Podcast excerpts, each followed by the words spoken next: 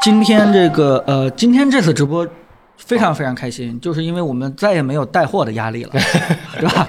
所以我们今天可以把主题限定在 Apple 什么不值得买，是吧？那彭总，你先来一段呗。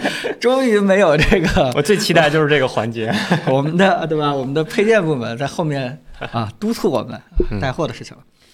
呃呃，开玩笑，重点还是说啊，重点还是这个呃春节临近。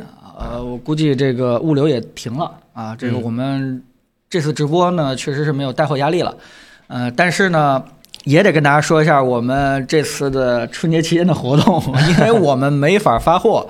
呃，尤其是这个到好像是到几号？到十七八号吧，可能才会发货。所以那个时候，这个这个呃才能发货。这种情况就给大家想着怎么补个优惠吧，对吧？所以这这期间就是不能发货，这个期间呢，基本就是两件两件八点八折，应该是这样啊。就是如果你这个不是很着急的话啊，现在这个不能发货期间下单的话，两件八点八折，就这么简单一个活动。好，通办完毕。好。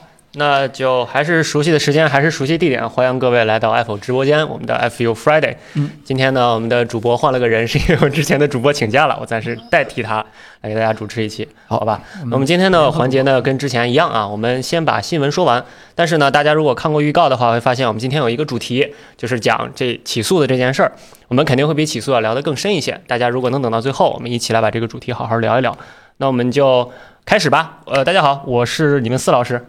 大家好，我是彭林，嗯，我是远程的森森，远程的森森，好，那这周的发生的事儿呢，确实比较多，因为这周我来筛新闻的时候，发现这个文档的长度确实有点长的控制不住了，很有意思，呃，对，呃，上来呢就是几件这个吵架撕逼的事件啊，首先，小米宣布起诉美国政府，大家都知道上个礼拜这个。不是上个礼拜的事儿，其实挺长时间以前了。美国政府把它把小米列到一个军工企业，对吧？然后这个时候小米说，小米集团公告称，公司于美国东部时间一月十九日在美国哥伦比亚特区地方法院起诉美国国防部和财政部。本公司认为啊，这本公司是指小米公司，上述两机构将。本公司列入为 NDAA 认定的中国军方公司的决定中存在程序不公与事实认定错误。啊，为了维护本公司全球用户、合作伙伴、员工和股东的利益，故此起诉。啊，故此小米起诉美政府及相关部门，要求法院宣告决定违法，并撤销该决定。我就在想，小米成为民族的脊梁，还差什么动作没做吗？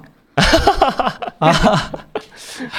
差不多了，应该差不多了，差不多了，应该差不多了，还得还得还差一个把红米卖出去。啊，还差一个这个，OK，嗯，然后后面啊，这周还有一个大事，就是人人影视字幕组被查。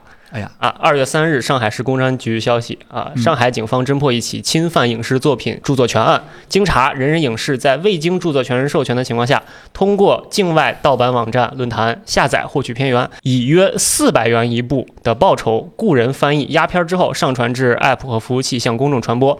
通过收取网站的会员费、广告费和出售刻录、侵权影视作品移动硬盘等非法手段牟利。现初步查证，各端口应用软件刊载影视作。品两万余部，注册会员数量八百余万。上海警方抓获以梁某为首的犯罪嫌疑人十四名，查处涉案公司三家，查获作案用手机二十部和电脑主机服务十呃服务器十二台，涉案金额一千六百余万元啊！看来其实也真是看来这个对这个警方估计。调查的年头也有年头了，对吧？是啊，很长时间，终于破案了。人人影视应该是早就盯上了啊。对，主要是最近他们出片太慢了，这不查不行啊。是因为这个是吧？呃，开个玩笑。那我们可能三观三观正一点，对吧？还是说，在这个呃互联网内容越来越正规化的今天，这件事情应该是迟早会发生的，对吧？不是今天，也就是明后天。对，反正就是嗯，最简单的一件事就是说，你版权的问题不查的话，会影响更好的内容。出现是啊，长期来看肯定是这样。这个我们不管，就是大家多少人用过人人影视，多少人的青春，我当年也下载过人人影视的东西。但是说实话，盗版就是盗版，该查就得查。这个确实也挺理解大家这种留恋的心情的，毕竟我们也都是对吧？射手王啊，那个年代经历过的。但是其实我当时在想象一件事，就是说不乏有中国的一些影视公司想去学一些美剧的大制作。嗯。但我估计也都不敢去真的去真金白银的去先投入去啊，试水，对吧？还是因为这个版权的意识这个问题。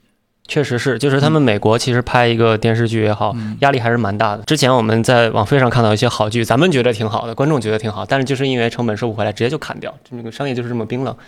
呃，为什么为什么这样冰冷呢？就是因为好作品是钱堆出来的，我们希望让它这个资金正向的流转起来，这样我们才能继续支持好作品。如果好作品都被盗版出来了，真正有能力的人没有拿到钱，那其实是不可能出现好作品的。嗯，好吧，下一条新闻。这个又是又是撕逼事件啊！网易云音乐称遭到酷狗音乐抄袭。二月二号，网易云音乐发了一条微博，特别长条微博，好像还是锤子便签发的啊，列举了这个酷狗音乐跟网易云音乐这大概得有十几组截图吧，反正基本就是长得一模一样。然后他们这个微博写的也是阴阳怪气啊，什么呃，关于给酷狗山寨办团队申请年终奖励的建议，就是这么一条微博。网易的 PR 一直还是那波人。他们一直就这风格 啊，他们一直就这风格，特别有意思，很厉害。跟他们沟通过，对吧？啊，呃，他们觉得这套打法还是挺受这个大家的追捧的，呃，是转的人还挺多的，挺亲民的啊。祝酷狗音乐狗年快乐，是狗年吗？啊，这个还不明白吗？对吧？今年明明是马年了。对，不过确实是现在这些音乐软件长得是挺像的，都就是首页一大堆广告，然后点进去一大堆广告，然后。全是让你充会员啊，这些你说你说抄不抄的吧？反正都长这样。但是他们，我我看网易至少发的这个这个截图，确实是抄的太明显了。有些功能基本就是贴着脸一模一样直接做的。手动艾特子张，行吧行吧。嗯 骂网易音乐续集开始。对，但是我今天还专门看了一下网易云音乐，就这个软件的使用体验很难说是特别好。虽然他这回站在了这个。受害者的一方，怎么说呢？昨天还是今天，应该是虾米的这个寿终正寝，就直接关停。对我们今天直播间里讨论，不是我们之前办公室也讨论下一个是谁，对吧？估计就是今天新闻这两个主角其中的一个。估计啊，我估计呃，这个版权这个事情，其实在国内也是一个，哎，我不太喜欢用内卷这个词啊，但其实就是这么回事儿，就是嗯，大者恒大嘛，就是你。呃，在版权这个战争，如果说是一九年还真真正正打了一下，到二零年就没法打了。就是抖音火一首的话，这个 QQ 音乐就买一首；抖音火一首，QQ 音乐就买一首。这个这版权这仗就就就没法打了。就是所有的，呃，就只能去一这一个平台去听这个，都在签独家，对，都在签。其实这就是商业竞争，我觉得可能是对用户来说伤害比较大，但它却是最合理的一个状态，因为各家的核心竞争力就是它的独家内容。对，不止咱们是这样，其他的音乐平台也都是这样。Spotify 跟 Tidal 天天打架，跟 Apple Music 打架，其实也是在打版权这个事儿。谁能签到的独家艺人更多，谁的用户量就会更大。就是这件事情，你也不能怪这个 QQ，呃，财大气粗，不停在不下不惜血本的去推版权。人家人家杰伦的新歌不就卖出好多亿吗？对吧？你跟说跟跟人家这个囤版权没关系吗？肯定多少还是有关系的。是，确实这样。这个仗就是这么个打法啊。嗯。哎，森森，你一直没有说话啊？对，森森是什么音乐软件的用户来的？对啊，上上次说那个，我因为因为我听的歌都是动漫歌曲比较多，所以平时还是用网易云。其实我是特别想呃转到 Apple Music 的，可是 Apple Music 搜外文的那个方法，那个名字特别特别反人类，所以我一直都没有找到一个赶快转移软件的一个方法。那你说国内对我最喜欢的软件还是网易云好一点？我觉得。OK，呃，Apple Music 你搜日语歌好像得去搜那个罗马拼音是吗？对，它得搜罗马拼音，所以说有时候就很难受，很难受。OK，OK。但是 Apple Music 其实比网易云还要全，是吗？它在日文歌上其实要比网易云还要全。啊，我还真没关注日文这一块儿。嗯，确实是。呃，我知道它有二次元专区，但是我不知道它全不全，因为我听的少。主要是搜罗马音太太辛苦了，所以说一直都没有。其实其实我倒想探讨另外一个话题，就是说，呃，网易新闻因为有态度这件事儿已经被干的不行了嘛，是吧？然后那个网易云音乐呢，又因为这个网易云这三个字，嗯，也被干了一波。但是我始终没有摸到头脑，就是网易云这三个字到底。因为我也不停在看网易音乐的一些评论，其实我没有感觉给我带来特别大的一种负面的一些情绪。当然，也许现在的人真的觉得他这个这个整个的风向不好吗？我我我真的不太清楚。你们是觉得网易的这个网易音乐的这个评论氛围挺差的吗？网易的评论区绝对是它的亮点，就是其他的音乐软件都没有这样的一个这么这么活跃的一个评论生态，它绝对是亮点。对，我是觉得网易的广告太多。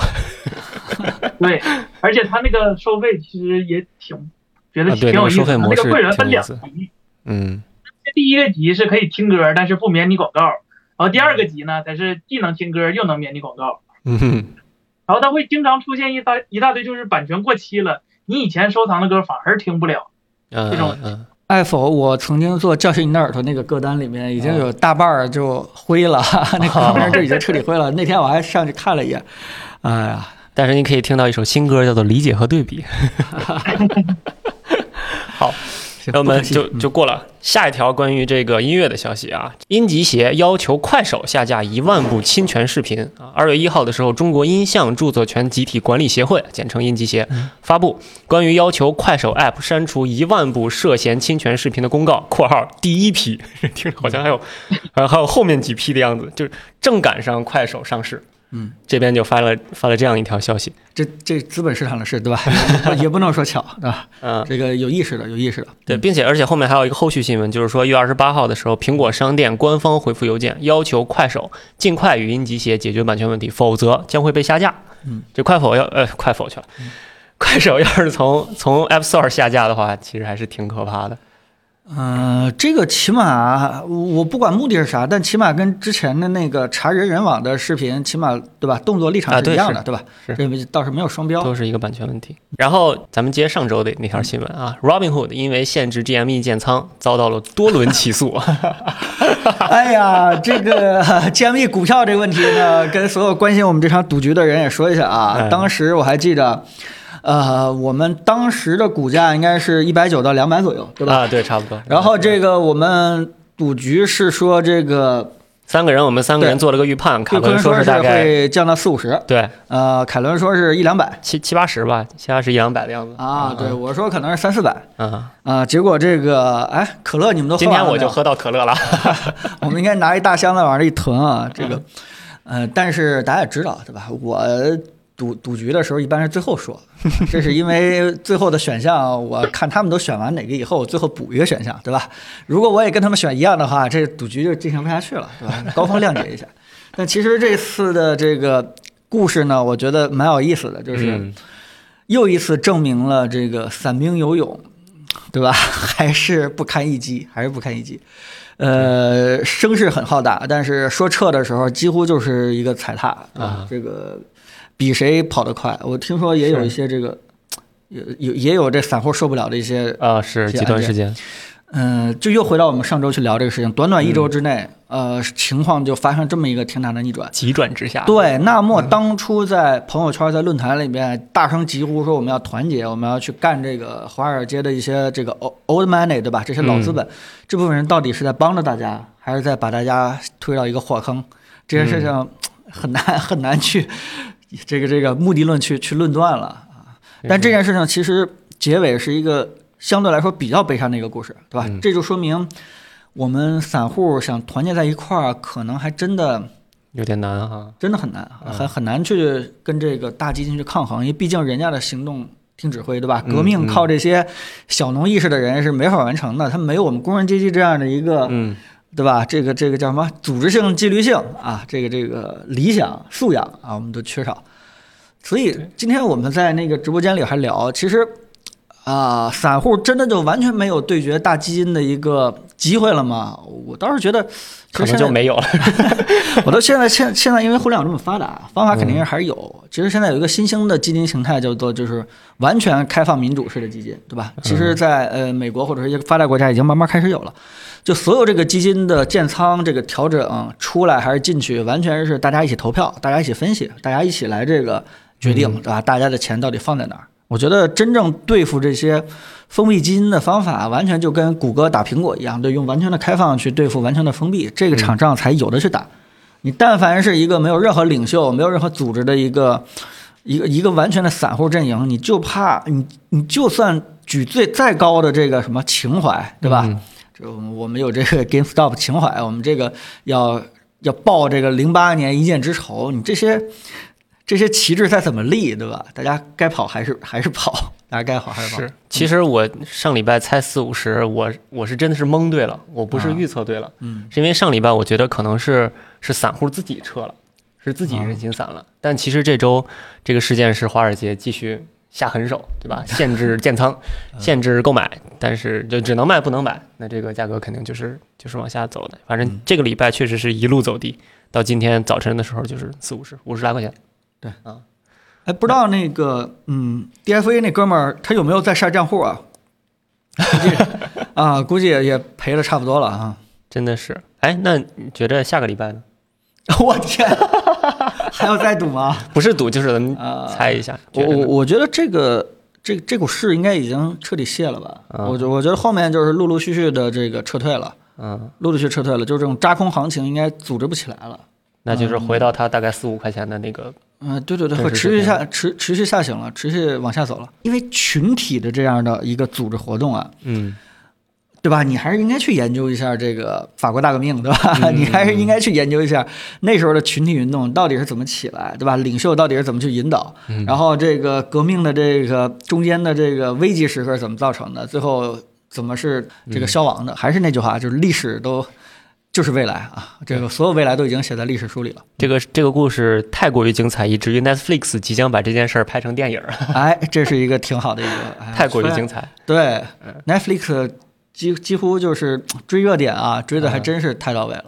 其实说实话，我前两天已经已经在视频网站上见过一些 UP 主，嗯，把这事儿讲的风风火火的，特别有意思了。我觉得 Netflix。你们的技术能不能做过这些 UP 主？嗯，就这件事情其实也告诉我们，资本市场真的太残酷了。嗯，我们在旁边看热闹啊，不管涨还是跌，我们挺开心的。嗯嗯。但是我们要知道，有很多真金白银去赌一边的人，对吧？他们不管是这个被扎空，结果被强制清仓，损失了很多钱也好，还是说。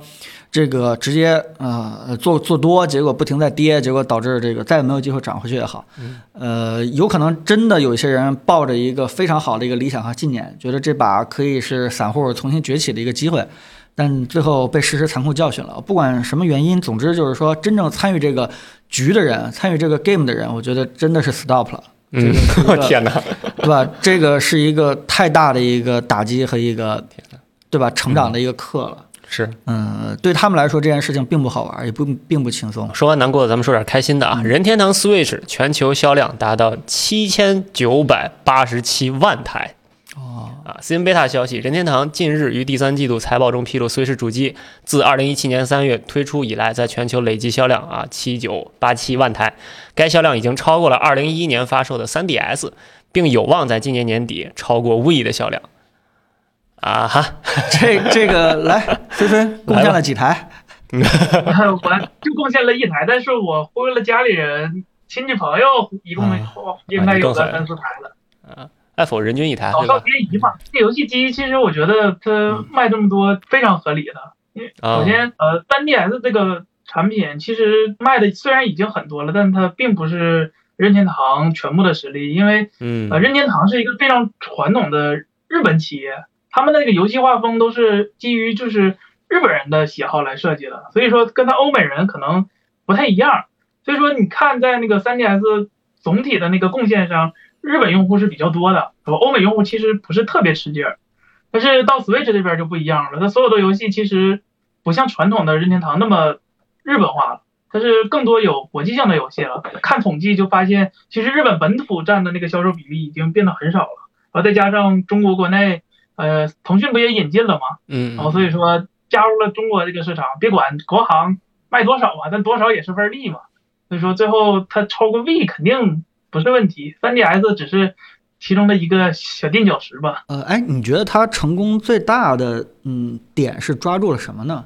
是抓住了游戏内容，还是抓住了 Switch，还是抓住了什么？他应该是抓住了蓝海玩家，我觉得，就是让不玩游戏的人也能过来参与游戏。而且它不像一个传统那种游戏机一样，它是能让玩家真的就是切身沉浸到游戏中的。比如说健身环那种游戏，真的就只有任天堂能做出来这种游戏。哪怕微软和索尼其实搞那个体感也搞了很久很久了，但是没有一个现象级的游戏这么火，就是能能把一个游戏翻倍卖。就除了显卡，我没见到哪个游戏能做到。真的很厉害。我我是在看到他的那个塞尔达，我都没有很惊讶。包括看到那个他 Switch 的一种切换状态的时候，当时我们爱否不也做过一个比较好的一个评测嘛？我也没太惊讶，因为毕竟有那个前辈 V 在这摆着。嗯对于他这种情况，我是有心理准备的，对吧？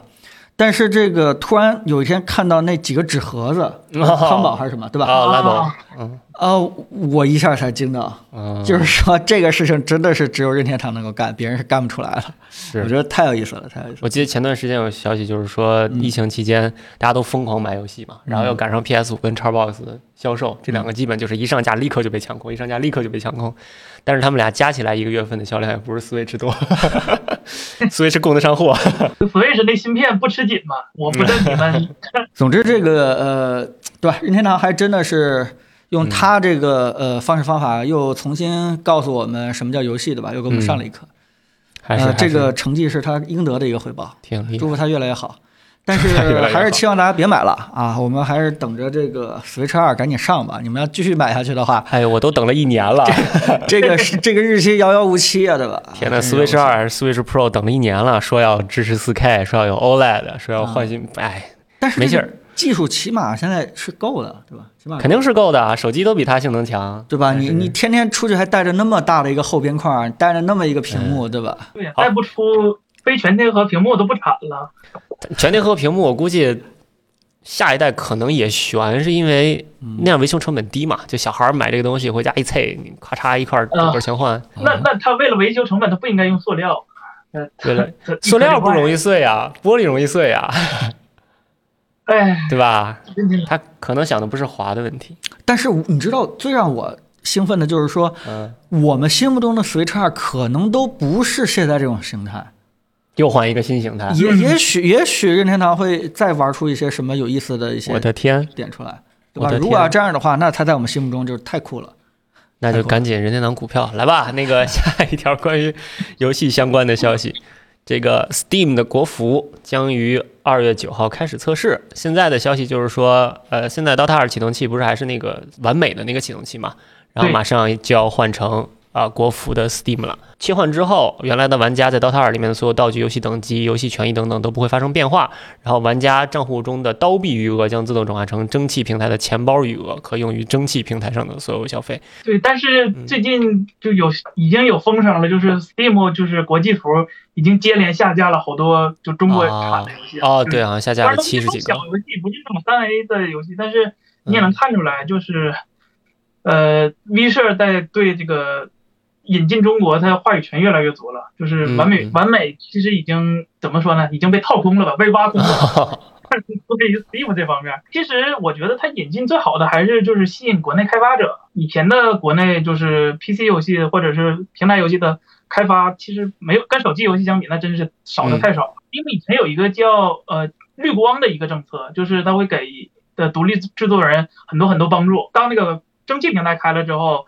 我觉得开发者就可以直接跟 Steam 对接了，就有一个更加好的一个渠道。我觉得其实不能说全是坏事吧。当然，那你们怎么判断这件事情对国产游戏到底是一个什么样的一个里程碑啊？到底是一个，对吧？是越来越弱势了，还是越来越促进了吗？啊，玩戴森球了吗？你看，我觉得应该是促进。那国内最近的游戏其实小游戏都做的挺好的，我感觉。嗯。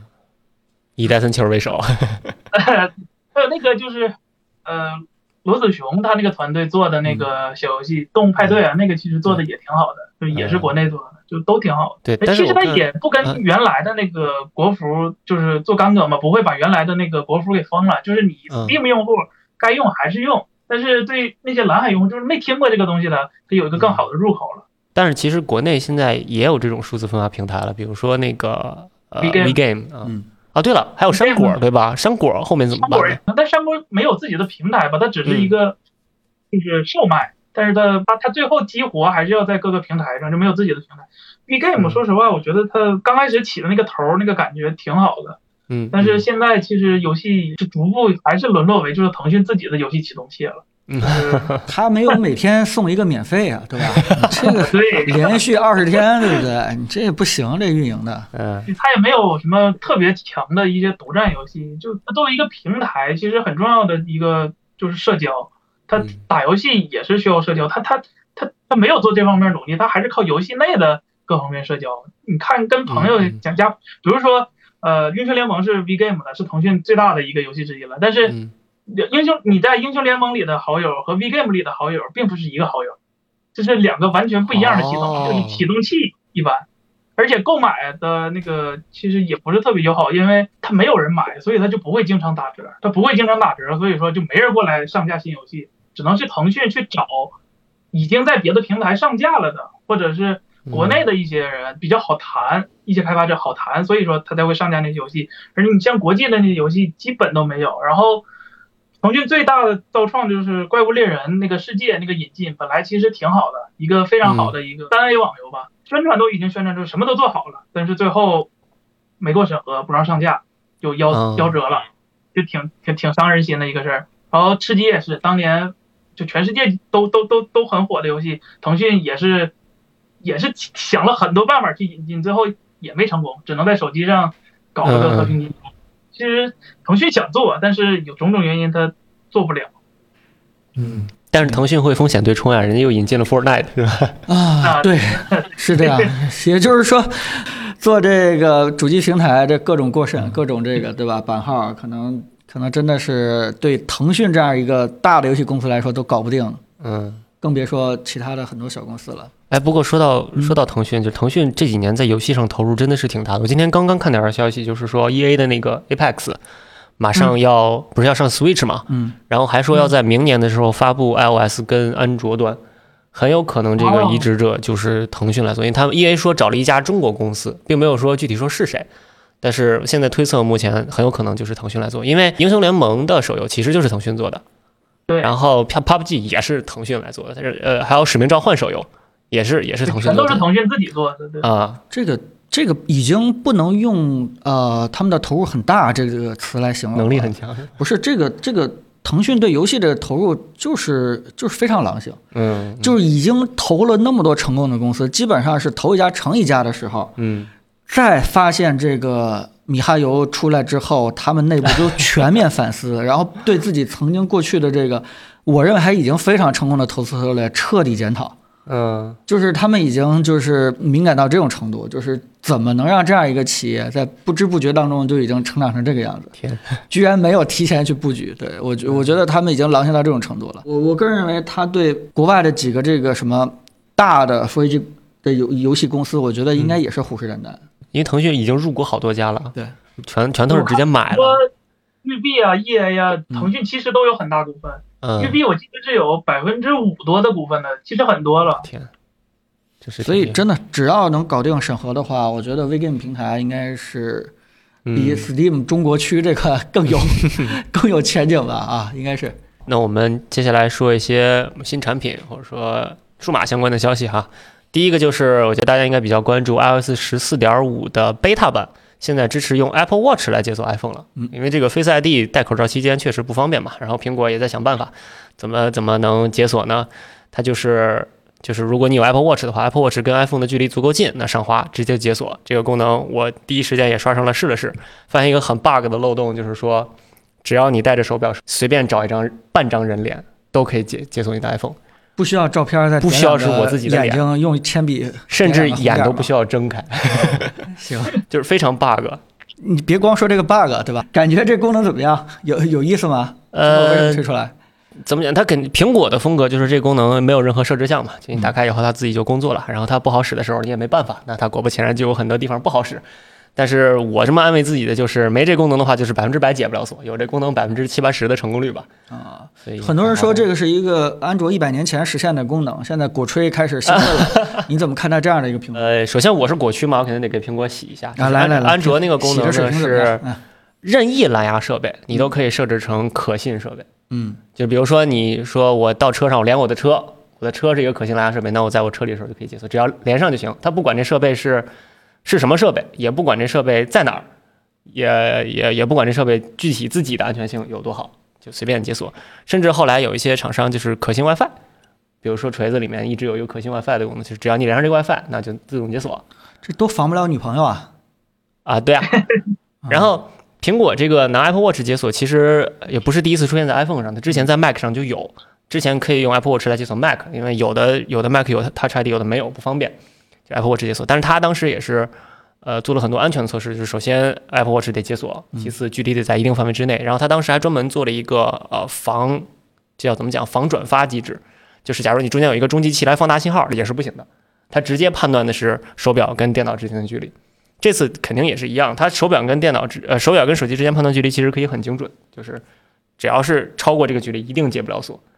呃，但是呢，它这个我觉得阈值设置有点高啊，就是经常有的时候离到这么近的时候，左右滑解不了锁，贴上哎解了，阈值设置有点高。就是说，呃，这个错误分两种嘛，一种是在不该解的时候解，一种在该解的时候解不了。它现在主要还是该解的时候解不了多，不该解的时候解，这个几率比较低。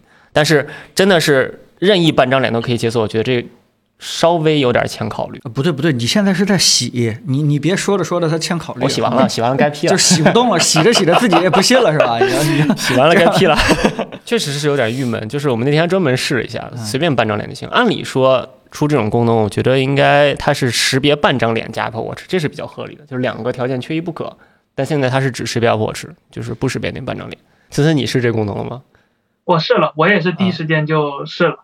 然后我试了一下，我拿手挡着我的脸，它不解锁；但是我真的戴口罩，它就解锁了。可能它识别的是我的手。啊，我们拿手挡脸是可以解锁的。哎，我我试了半天，拿手挡脸是不可以的。然后我也试了能不能露胡子，这这这有点迷感觉。啊，而且我们不但是就拿手挡别人的脸也能解，甚至闭着眼都能解。就你睡觉的时候，哎。就解锁了啊啊！哎，这件事情是不是会增大一些苹果出屏下指纹的概率了？我我记得在上一次咱们聊到这事儿的时候，咱们整个 Apple 的编辑部还是比较嘴硬的，对吧？还是说这样不会啊？只要出了我们就骂，对吧？现在现在我们在在。在在小范围的再改一下口口径，还还是得骂，这个骂还是得骂，就看怎么骂吧。然后除了这个 Apple Watch 解锁的功能，十四点五还多了一个就是 Series X 和 DualSense 手柄的支持，原来只支持老的手柄。然后就是大陆以外地区五 G 可以双卡双待，哎，太太落后了，我们早就五 G 可以双卡双待了。然后 Siri 紧急呼叫啊，还有一个呃比较有争议的改动，就是说 App 的跟踪弹窗。之前这个消息我们说过，苹果会在呃十四点五的时候。正式提醒开发者，如果你要跟踪用户的话，必须弹窗给用户，问用户要不要跟踪。这个事儿当时跟 Facebook 还吵了挺大一架。但是苹果最近也一直在，Tim Cook 一直在这个接受采访啊，说啊，用户这个隐私是基本人权啊。但是可想而知，到时候十四点五应该会变成一个叫什么健伟神器。国内这几家，国外这几家 App 到底谁是跟踪用户的？谁跟踪用户什么东西？到时候应该会像照妖镜一样都给它照出来。就像那个剪切板一样，我我确实挺感慨的，因为，呃，在最开始的时候都在说重视用户隐私，对吧？没有人不在说，但是一直说到今天，还一直真的在做的人，也就是苹果了，对吧？呃，是好多好多都是简单说说而已，但其实看来这个呃。库克同学的隐私也不少，对吧？估计他也是一个 非常非常在意隐私的一个一一个 leader。嗯，看看传记是说，乔布斯跟库克两个人都是隐私癖，就是特别不希望自己的信息公开的那种。库克也是藏了多年才公开出柜嘛，挺大一把年纪了。但是这个消息出来以后，呃，好像就说谷歌也打算做一个类似相似的功能，但是可能不像苹果这么极端，它可能做的稍微弱一点，不知道。国内的米 UI 什么的，什么时候跟进啊？反正我的隐私已经是全网都是了，对吧？我这个 经常，我现在遇到这个，只要不在我通讯录的号码，我基本不接了。我现在都觉得这个移移动这个对于我来说，完全就是一个收验证码的，要不然的话，我早就，对吧？我早就把这移动就彻底给给扔了啊！这个是 现在啊，这隐私啊，就就当没有了，就当裸奔了，嗯。好，我们后面啊，今天刚刚新新传来的消息，小米四曲面瀑布屏概念机亮相，四周边框都消失了，手机的屏幕完全包到了它的四个边框上。然后当时他这一说这句话的时候，我就好奇他这四个角怎么处理，因为四个角是最难处理的。果不其然，四个角没有处理。呃，这个没有没有开孔怎么办呢？没法充电，无线充电啊，高功率的无线充电。没有按键怎么办呢？压感按键。啊，没有听筒怎么办呢？呃，这个什么超薄压电陶瓷实现外放发声，然后还有第三代的屏下摄像头。呃，反正据雷军那条那个朋友圈说，应该是难点，关键在于这个 3D 玻璃的屏幕贴合工艺。啊，其他的小米应该是有一些预言，但是今天我也问了一下，大概这个产品只是一个展示，短期内并不打算上市。这个五孔手机我们不是第一次见了哈。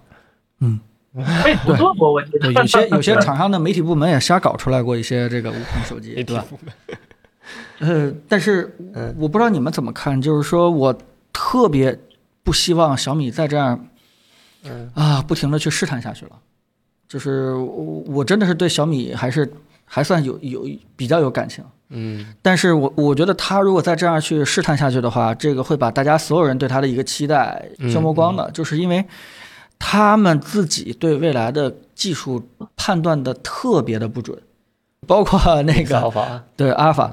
呃，还有这个，就是他永远是在放出消息，看市场反馈，然后再决定自己要不要去完全的一个投入。当然，这个企业文化其实就是这样子，嗯，他他永远无法特别确定的告诉你这东西就是好。啊，他永远就是说我试一试，对吧？超声波指纹我试一试，什么我都试一试，滑盖我也试一试，所有的东西折叠屏我都试一试。但是如果要继续这样去做产品的话，你就永远出不来这个澎湃芯片，你就永远出不来这个。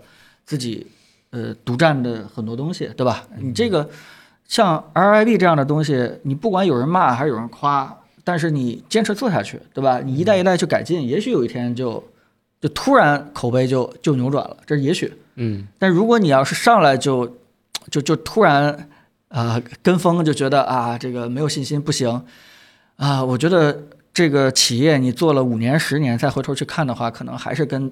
最开始做两年三年那个状态是一样的，这件事情其实对小米来说是非常非常不利的，就包括这次的一个四曲面这样一个东西，我的思维已经不是它好或者不好了，我是觉得它又在用一个新的方向在试探市场，嗯，把我们所有人都当成一个填表的一个。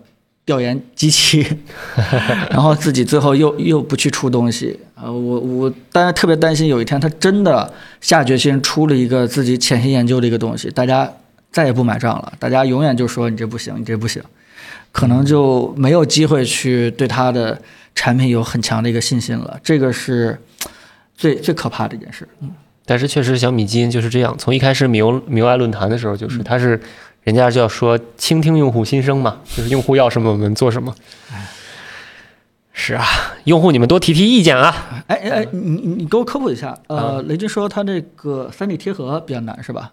是对，就说这个玻璃比较难加工，这个角度比较难做，八十八度超曲面，然后玻璃屏幕还得贴上去。这屏幕是哪家的？暂时还不知道。我看不明白啊，这有啥难的？这个 啊，给我科普一下，这这有什么难的？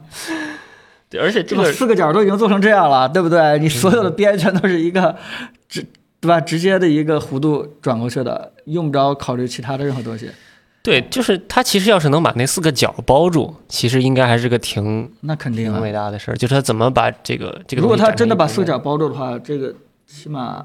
嗯，对吧？一体成型的整个的一个玻璃盖板。对你现在把这块屏幕展开，它就是只不过是四周多延展了一点，它还是一个平面嘛。你 UI 设计上还是一个按按按平面考虑的。但是人家这个手机也没打算上市，肯定肯定有很多问题很难解决。这软件这块、交互这块、误触这块，肯定是大量的问题。他在干嘛？占坑吗？就是让后面有人再出的人全都说：“你看，学我吧。” 是这样吗？但是四曲面是它的坑吗？四曲面好像已经，之前没有这么大没没有这么大角度吧？但是四曲面好像已经见过。嗯，但不管怎么样的话，我我觉得不从小米这个角度，呃，不从他们家企业的这个角度去考量的话，从实用性考虑考虑的话，我也没有想出特别强的呃实用性的方面的一个需求。它可以做什么样的一些我没有意想到的应用吗？大家大家教育我一下，这个四曲面一下就。啊！突然有一个什么好的一个应用，可能盘起来更顺手。盘，我不知道，晚上当灯用。上厕所的时候打光，打得更匀。好，那我们再说下一条消息啊。今天这个字节跳动推出剪映的 PC 版啊，就是那个剪辑软件。之前好像在坚果 R 上还试过，这次推了个 PC 版，PC 跟 Mac 都有。我还简单下载下来试了一下啊，它支持 4K 六十，然后可以选码率啊，可以有一些。但是它它不是个专业软件嘛，它就是一个亲民一点的软件，有什么滤镜啊、变速啊、变声啊、美颜啊、蒙版啊这种比较常见的效果都摆在表面上。我试了一下，其实剪辑性能还是不错的，但是给咱们用可能稍微还是简单了点就是一个面向普通用户的。对啊，那那那你觉得它出这个 PC 版是在布一个什么局呢？在在做什么事情呢？首先，这个软件一上来就让我遇到了一个所有剪辑软件都没见过的功能，叫做账户登录。嗯，然后一点开账户登录是让登录抖音账号，对啊，所以这个肯定是给抖音准备。一键发布这种的是吧？对对，我觉得这个应该很简单吧？我觉得，呃，你要知道一件事情，就算抖音是一个竖屏的一个界面的话，其实绝大部分的抖音的上面的从业者也都是在用电脑在剪视频，嗯。对吧？这个版本其实就为了呃服务这部分人，让他们最简单的、最快速的，跟这个手机的操作逻辑没有太大变化的情况下，第一时间迅速的去发布他们抖音。对，而且不要钱，对吧？这是一个他们最大的一个考量。所以呃，真的没法把它当成一个非常专业化的一个软件去用。嗯。但是我其实想说一件事，就是说，其实现在很多人也不用 PS 了。你会发现，从最开始我们。呃，特别看不起的一些美颜呀、美图秀秀啊，或者这些软件，已经慢慢慢慢在替代一些这个专业人的一些专业用途了。就比如说，呃，我爸他他不是一直喜欢拍这种数码照片吗？他年纪也比较大了，他一直在看自己的攻略，去找这个在 Photoshop 上怎么把人像给抠出来，怎么把毛发抠再细点的攻略。当然他记性不好，他一条一条写在本上，第一步怎么做，第二步怎么做。但其实当他突然发现手机上的软件用一键就可以做的比他在电脑上操作很长时间操作更好的时候，他其实内心是有一点小崩溃的，有点小崩溃的。但其实他需求不像我们那么专业。对，是的，其实他就是把一些我们在电脑上可以调的很精细，但是你需要十步来操作的任务，它变成一步解决。可能效果肯定不是你自己去十步一点一点去调效果好，但是它胜在简单。它一定不是面向专业用户的，它一定是面向普通人，所以这个软件不收费嘛。嗯。嗯，所以我觉得不管是剪映的 PC 版还是它这个手机版，嗯，它其实最主要的还是让普通人拍视频、编辑视频、记录自己的这个生活美好的一瞬间的这个门槛变得越来越低。我觉得这件事情我们不要去嘲笑它啊，你这个对吧？一个简单的功能怎么你就敢出 PC 版对吧？你敢跟我们专业软件去 PK？嗯，我觉得人家一开始也不是这个目的，人家就是为了让很多人更加简便的去记录自己的生活。这件事就是一个挺好的一件事情。嗯。对吧？你说美图秀秀，我也很不喜欢美图秀秀，对吧？它股票也一直就那德性。但是你不能否认，它让很多小女孩，嗯，对吧？出了很多拼图也好啊，这美颜也好啊，记录自己很很漂亮的一瞬间的这样的优秀的照片，对吧？这件事情就是他最大的一个一个功绩了。嗯，挺好。对，其实你要是想找专业软件的话，达芬奇也是免费的，会比它功能强得多。但毕竟面向的人群不一样。对哎，还记得咱俩赌局吗？说什么时候 Pad 上的剪辑软件加防抖功能了？哎，是是吗？就就算是专业了吗？哎，我还真没看它有没有防抖。没事，咱我还真没看啊，这不是 PC 版，咱说那个 iPad。嗯，OK。那么下一条消息啊，这条消息是是一张图。是疑似啊，苹果未来两年笔记本电脑的规划泄露。这张图是一个叫做 Alex 四 D 的人做的。这张图比较大，我给大家描述一下啊。二零二零年的秋季发布的 M 一，这个是是准确的。然后在二零二一年的春季，仍然会发布一些 M 一芯片的电脑，比如说二十一点五寸的 iMac、二十七寸的 iMac 和三十二寸的这个入门级的 iMac。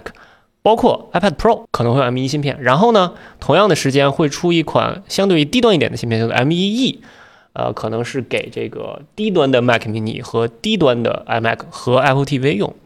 然后今年的夏天的时候会出 M2 处理器，就是 M 一的下一代。这个 M 二处理器 CPU 核心数提升，然后 GPU 核心数提升，呃，内存最高支持到六十四 G 了，然后这回雷电接口可以支持的多一些。那这个可能就是给。啊，十四寸的 MacBook Pro、十六寸的 MacBook Pro 和相对高端的 iMac 和 Mac mini 来用的。然后到了今年的秋季的时候，M1 可能会更新，是是指就是跟 M1 大概性能相当，但是稍微翻新一点点，仍然是两个接口，八核的 CPU，八核的 GPU，三十二 G 的内存，到时候可能就是现在的十三寸的 Air 和 Pro 稍微换一下。等到二零二二年的时候，会出一个 M1E，刚才说的低端的那个新版新版本，到时候也是给低端的产品用。等到二零二二年的夏天，就是明年夏天，M3 可能就会出了，那个就是我们到时候期待的，比如说 Mac Pro 和 iMac Pro。这张图的消息，呃，谁也谁也不敢说它是真的，就是它真假未知，可能推测的成分也比较大。但是我觉得比较有意思的点就是说，一个是今年的 iPad Pro 可能会用到 M1 芯片，这个我持非常大的疑问。然后再一个就是说，它会出一个比 M1 更低端的芯片。我一直觉得 M1 可能就是 Apple Silicon 历史上最低端的了，未来一定会越来越好了。没想到它会能再严格啊，这牙膏还能再再缩，挤出来牙膏还能再缩回去一点。子宫子宫缩就得出 M1L 嘛？哎，然后给这个 Apple TV 用。但是我一直期待的十二寸的 MacBook 复活，这个没有没有提到。呃，接下来就是说这个 M 二、M 三的时候，M 三就可以给到 Mac Pro 用了。我们知道 Mac Pro 性能有多么恐怖，但是三代就可以吗？啊，我觉得它这个不太靠谱吧？是吧？我我觉得反正疑点挺大。其实这个这个 Roadmap 除了 M 一，别的我也能画，对吧？别的别的我也能画出来。就是你你们分析这个可能性不大，是吧？嗯，我觉得可能能蒙对一部分吧。哎，我就喜欢 Apple 的风格，对吧？这个不要说这个两边堵的话，对吧？不怕打脸，万一这个是真的，对吧？过两天苹果放出一消息，我们就 M1L 了，对吧？哎，不怕打脸，我们就就就判断嘛，对吧？我们觉得这个可能性不是很大，你们觉得这个可能性不是很大的。我觉得能蒙对一部分，就是有一点我觉得是比较可行的，就是当 M 二、M 三出的时候，M 一还在这件事儿，我是相信的，因为它未来可能架构大的更新就变少了，呃，低端的型号就靠老老旗舰处理器来来维持，这样成本也低，你还好吧？清库存也方便，对，清库存也方便。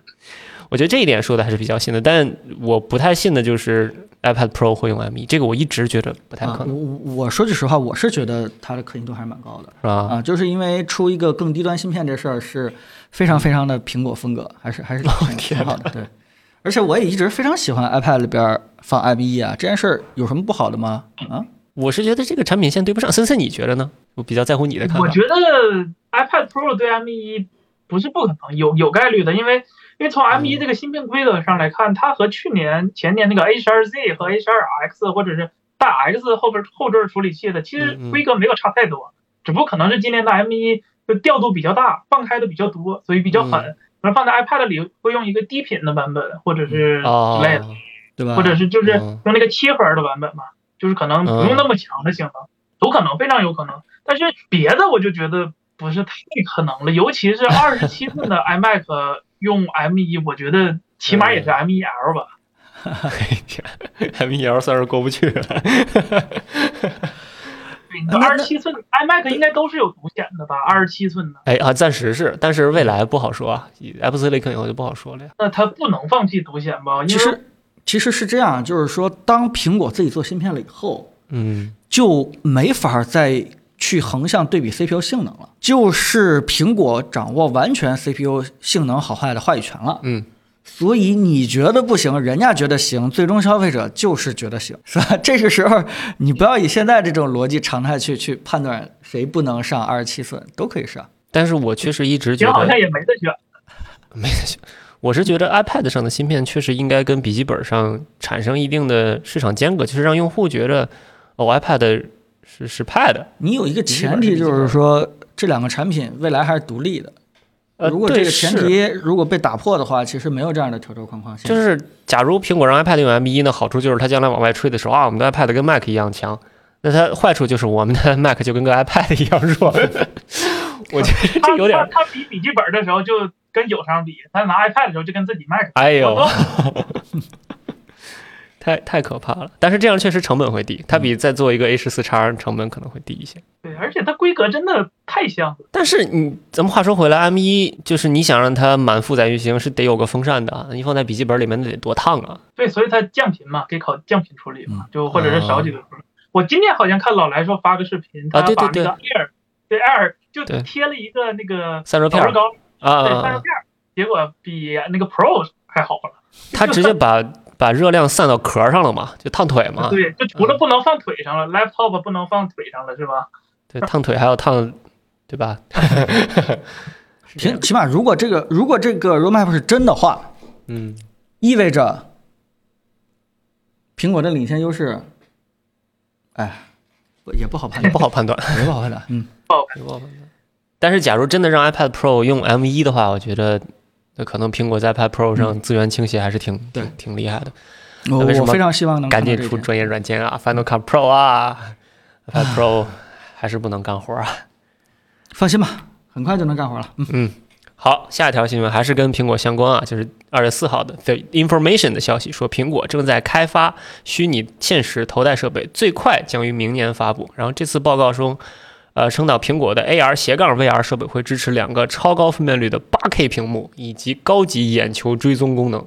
啊，据悉，苹果给 AR 斜杠 VR 设备同时会使用十多个摄像头，追踪用户双手的运动。摄像头将可以将真实世界啊实实时视频传给用户，创造一种混合现实的体验。目前，这个这个设备开发已经在最后原型阶段了，价格方面可能会高达三千美元。然后，并且放了一张图，这个图我给大家描述一下，它就像把 Apple Watch 扣到了脑袋上一样。你的眼睛上那块长得像一个表带，后面是一个对，是一个环儿，是一个那种硅胶材质的一个环儿，然后后面有一个扣扣上去，看着像像游泳眼镜一样啊，就是 啊，对，有点像 X 战警里面那个那个那个人，前面是黑的。然后我觉得有一个有意思的细节，就是他说是 AR 斜杠 VR 设备，我刚才念出来，就是这个设备可能既可以 AR 也可以 VR。这个消息我们本来今天是可以蹭个热度的，是吧？对对，这个。这个我们我们大概做了一个这个领域的一个视频，也是对吧？岳坤也是咱俩合作一个。对，本周二发布。我我个人觉得我是说爽了，对吧？我我我估计你也写爽了，对吧？我估计这个也是，就是刚刚上播之前，我们还特别开心的在最后的审片儿，审完了以后，我还是挺喜欢这期视频的。嗯。呃，也是特别希望各位观众，对吧？在明天一早的时候能够。买票来微博、B 站看我们这个看我的新片发布啊！希望希望希望大家多支持一下。那么大体内容就是涉及到这块儿了，嗯，就是也是 VR 或者 AR 领域这样的一个东西。嗯，那么在苹果 VR 眼镜当中，我们也做了一些预言和预判，对吧？嗯，首先是这样，就是我这边得到消息一直是两个产品，就是 VR 和 AR 是两个产品，并且最终并没有决定上哪个东西。并不是说一个产品它这个可以切换这个 VR 和 AR 的两种模式。我个人倒是觉得，就是第一种的可能性更符合我心目中苹果这个调性，就是它要么就是 AR，要么就是 VR。它上来以后做一个混合的东西的话，会发现两者其实都都没做好。原因就是因为如果它是一个 AR VR 混合的话，那它势必遇到这个呃真实图像的摄像头的传输。但是这件事它为了什么呢？对吧？你试想一下，这个你带了一个大镜子，然后大家以为你看不见，但其实你能够非常清楚的看到 周围的一个状态啊！这件事情其实是蛮蛮不优雅的，或者说是想不出它的应用场景，真的想不出应用场景。说实话，我倒是真的觉得这个设备可能会在 AR 跟 VR 间切换，有这么几个理由啊。第一个就是实现方式上其实没有那么难，但两种思路，第一种思路就是说我真的是弄俩摄像头把外面的信息抓进来。我们在玩 Oculus 的时候，它其实有类似的功能，只不过那个是黑白的。苹果要做的就是把这个画质做得好点儿，颜色做的再稍微真点儿，就像你那个 AirPods 的通透模式一样，对吧？我们知道 AirPods 通透模式很厉害，这只不过就是做成了视频的通透模式，它本质上还是一个遮住的东西，但是通过一个外界的信息让你觉得哦，好像是真的摘了眼镜一样。这是第一种实现方式。第二种方式就是我今天看着这张图片，它眼前遮住的这个黑色的玻璃，我隐约觉得这个东西是不是可以拿电子玻璃来做？电致变色来做，就是通电的时候它就遮住了，它就变成 VR 设备了。然后一断电，哎，AR 了，有没有这种可能性呢？是不是也也可以畅想一下，是吧？这个事情说句实话，这个咱们。写这期节目的时候，你就别装不知道了，好吧？这个写这节目的时候，其实这个方案也是特别特别难实现，就是不是说不可能啊。当然，我们不能把这路堵死，谁知道苹果会出什么样的招儿？但起码从我们现在研究现在市面上已经露头的这几个技术来说，嗯，它呃两个兼顾的话，它中间的那个透镜怎么做，对吧？光线的这个变化怎么去做？然后就算你说的，对吧？那个玻璃可以用这种方式去。解决的话，那它的功耗怎么怎么怎么做，对吧？嗯嗯这个其实太多太多的难点，它用不着为了一件事解决一个难点，又给它带来五个难点。这个对于苹果来说是完全没有必要的。而且我们去回想一下，苹果刚开始上 Apple Watch 的时候，它的这个市场产品策略，嗯，就是我们光光这个，我们光在旁边给它设想了很多美好的一个未来，一个一个东西，一个 Apple Watch 这个苹果手表上面能够实现这样这样非常好的功能，但其实上来第一代。平淡无奇的，很简单啊，对吧？就是一个简单的手表。但是苹果一直坚持做这个东西。我记得 Apple Watch 刚上线的时候，有很多的分析师都说这个东西失败了，不行，对吧？又没生态，又干不了什么事情。但是人家就跟 iPad 一样，一直在做，一直在做，一直在做，不停的把它当成一个这个产线当中非常常见的一个事情，每次发布会还都把它放在前面，嗯，去说，对吧？让每次你都会觉得，我天，他真的也许对我的健康有些帮助，对吧？也许真的很多人因为他这个这个生活的更健康了，对吧？心脏病或者健康情况得到更好的一个监控了，不停不停的告诉你这件事情，那慢慢慢慢生态就好了。我们总是去抱怨说一个新产品上了以后没生态，没生态，没法搞，怎么才能搞出来？其实就应该像苹果这样。上来其实用不着多么的突飞猛进，多么的厉害的一个产品，嗯，但是不停的坚持坚持，然后不停的给你洗脑，就是坚定的告诉你这个产品就是好产品。其实慢慢慢慢局势就就形势就就是应该扭转过来。所以我我个人倒觉得，像苹果这个 VR 或者 AR 眼镜的话，以它的产品策略的话，上来不会出的特别花哨的功能，嗯，这样的话它翻车的概率，像八八翻车的概率就越 越大。没有一个新的东西的话，它翻车概率就越大。但是它。嗯，反而上了一个非常简单的功能，甚至简单到什么程度啊？就是在一个普通眼镜上给你加一个今天天气什么样的，或者说谁给你发了条微信，然后或者说是现在正在播有什么哪首歌，嗯，就这么简单的一个提示的话，卖很贵你也会买。那最好那个眼镜长得像个普通眼镜儿，对，你的眼镜稍微酷一点，稍稍微什么一点。你说它用得着什么可视面积吗？你说它用的什么这个真的跟现实结合吗？嗯，我是以最低的情况来说啊，连摄像头可能都没有。不，你你说他用得着这个用用些特别高的科技吗？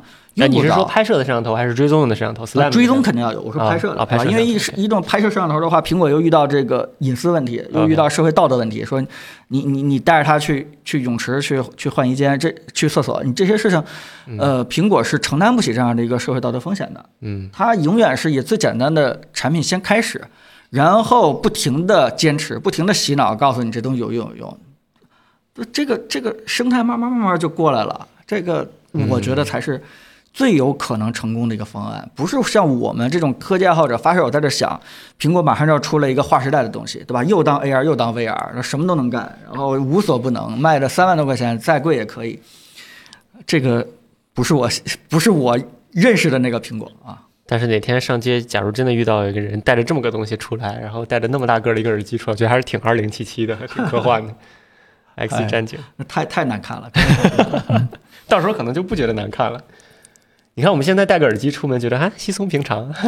好，那我们今天新闻就先聊到这里。然后我们重要的是，我们进我们今天的主题话题。今天呢，有三个新闻撞在一起了，让我们觉得其实是一件可以聊的事儿。第一件事儿就是说，抖音呢就微信封禁行为起诉腾讯垄断。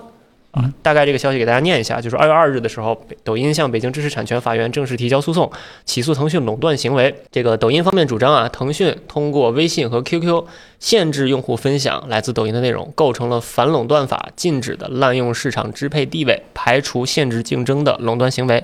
啊，抖音要求法院啊判令腾讯立即停止这一行为，刊登公开声明消除不良影响，并赔偿抖音经济损失以及合理费用九千万元。那随后呢，就是腾讯方面通过这个公众号表示，啊，暂时没有收到抖音起诉的相关材料，字节跳动啊公司的相关指控失实。腾讯还表示，字节腾字节跳动旗下包括抖音在内的多款产品，通过各种不竞呃不正当的竞争方式，违规获取微信用户的个人信息，破坏平台规则。已被法院多个禁令要求立即停止侵权。字节跳动及相关公司还存在诸多侵害平台生态和用户权益的违法违规行为。腾讯方面将继续提起诉讼。哎，这是第一条新闻。那第二条新闻就比较，呃，巧了，就是说，转手啊，抖音要求用户删除引流信息。这是环球环球网的消息，说要求二月一日之前删除引流至站外的消息。呃，请用户自查账号个人资料中是否存在引流至抖音站外的情形，包括但不限于预留联系方式。如果逾期未修改，平台可能会重置个人的相关资料。第三个新闻啊，也是连在一起的。新浪微博禁止财经领域用户站外导流。二月三号的时候，新浪微博宣布啊，财经领域的用户禁止进行站外导流，违规用户官方将视情节严重不同。采取删除内容、禁言或注销账号的处理。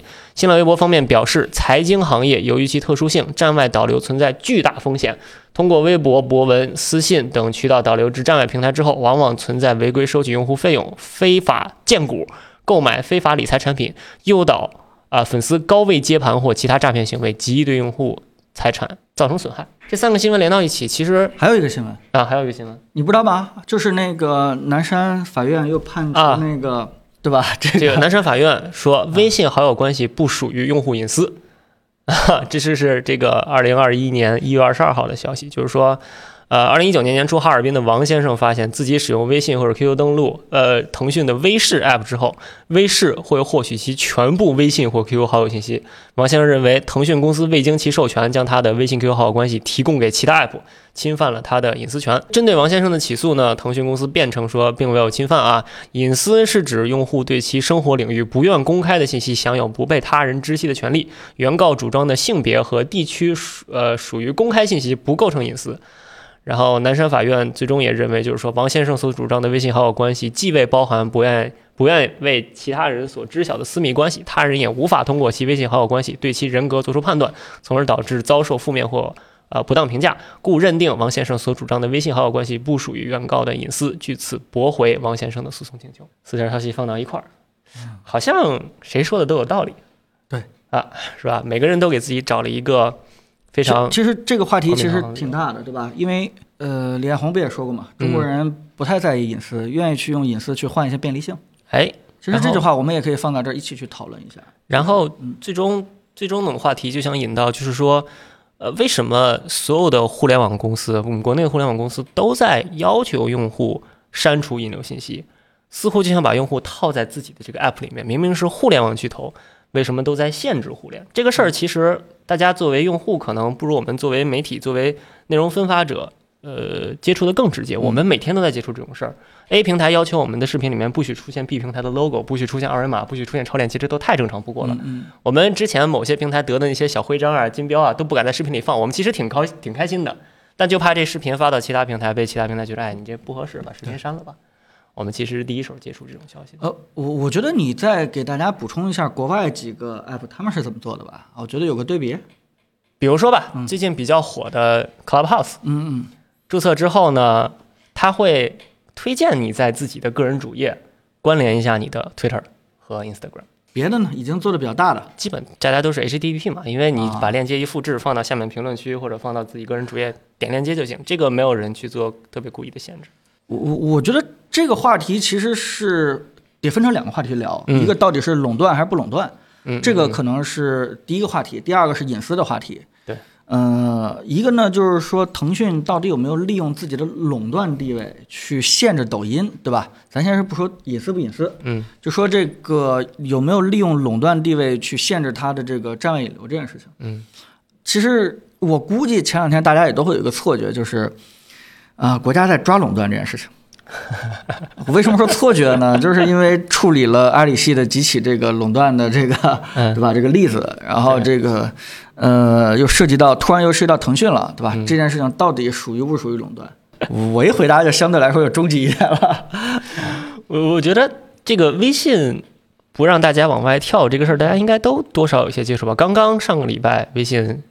打别人家还自己打了自己八十大板。首先，微信那些理由我们都知道不靠谱啊，这个我觉得是没什么不能说的。封杀淘宝，封杀子弹短信。他说抖音有很多违规的什么站外引流也好啊，诱导分享也好啊，这些行为。但其实，在腾讯系的一些很多 app 里边就没有嘛。我觉得很多的行为性质应该是差不太多的，包括最开始的拼多多怎么起来，呃，不不是就在诱导大家去分享、去去去拼团什么之类的，对吧？无非就是对吧？黄峥。抱对大腿了，这件事情其实，呃，腾讯说的理由是不太能够站得住脚的，嗯嗯，对吧？另外一件事就是说，曾经有告腾讯利用垄断地位去干这干那个，其实腾讯也列了好多，说我们现在竞争对手特别强大，嗯，对吧？我一看都什么竞争对手啊？我们有这个旺旺，对吧？我们有这个，对，那个那个呃叫什么飞信。啊，对吧？我们竞争对手，竞争对手对吧？我们还有什么这个米聊？嗯嗯，当然前前一阵的新闻了，呃，而且这互联网瞬息万变，只要我们一做错点什么事情，我们立刻就会被这些厂商所超越。嗯，我对吧？然后法院一听，嗯，有道理，你没有垄断，你还是属于充分的一个市场竞争，嗯，是吧？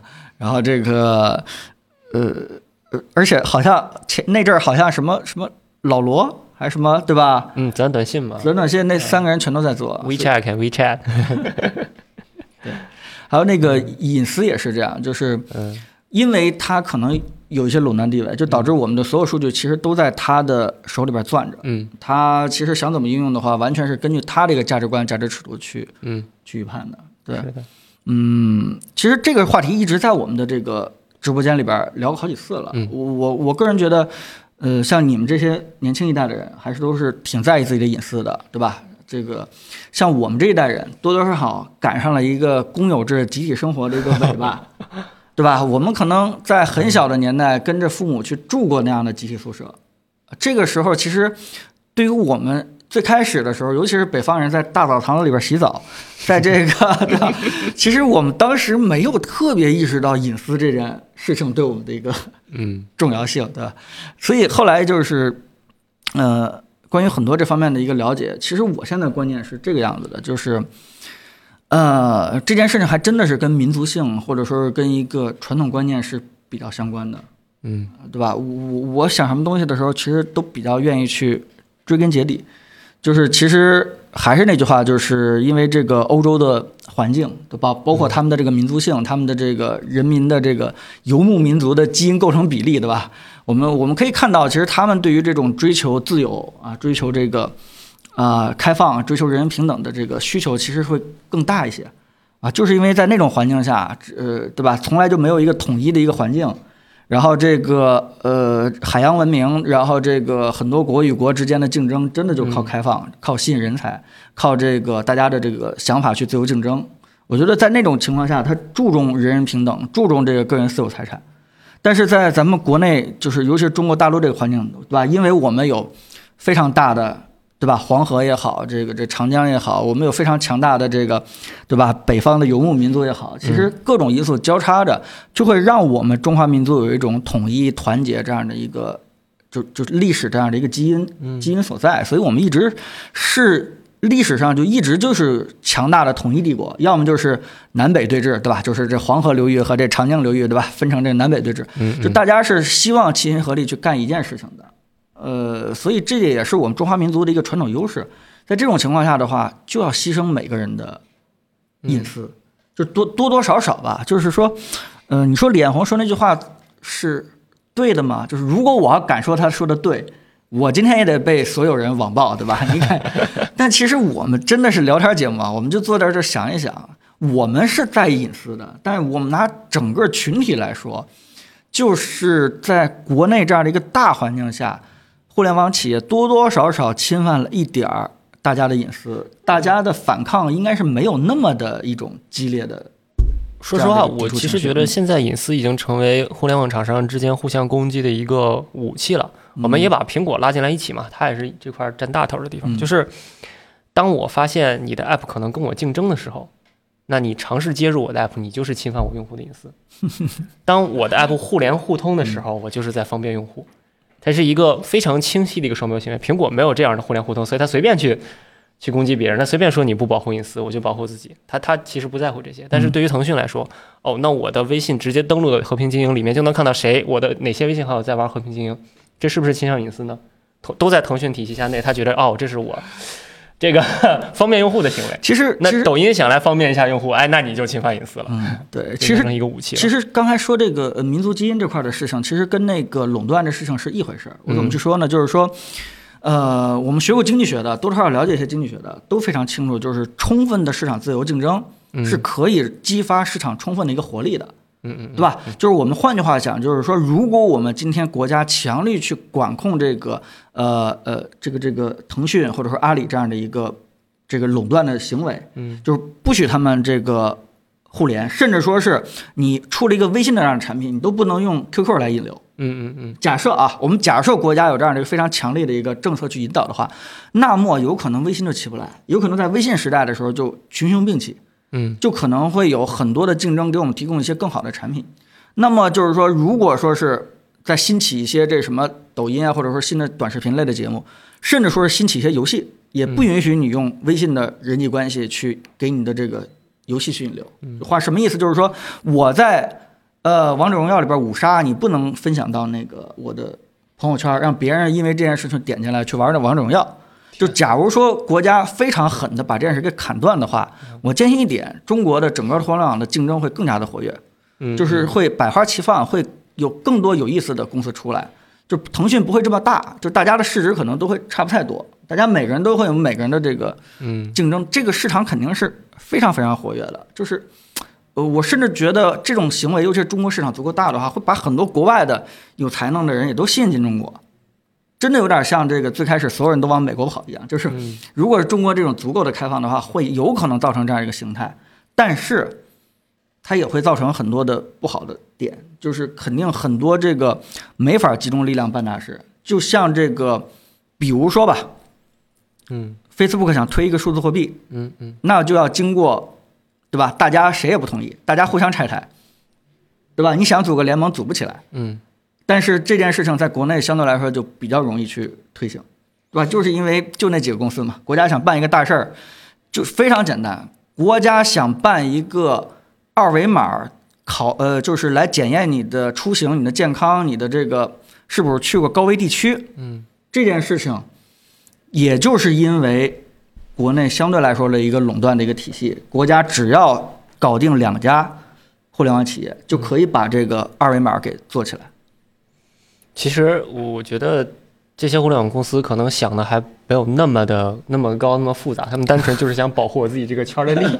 对，这是我们今天一个一个主题，就是讨论这个私域流量的事嘛。这个这个词儿其实一点也不新鲜了，已经聊了很很长时间了。我所有的 app 都希望用户留在这个 app 里面，不要出去。我的意思就是说，国家对于各个公司在玩自己私域流量的时候，它的管的这个程度是绝对不让你留，让你必须要公开去这样去去去。公开去竞争，嗯嗯，还是他睁一只眼闭一只眼，允许你留，允许你在自己的私域流量里边获取一些自己的利益。嗯，大家都知道这种东西就是在一个做一个小规模的垄断，就是在保护企业的一个利益。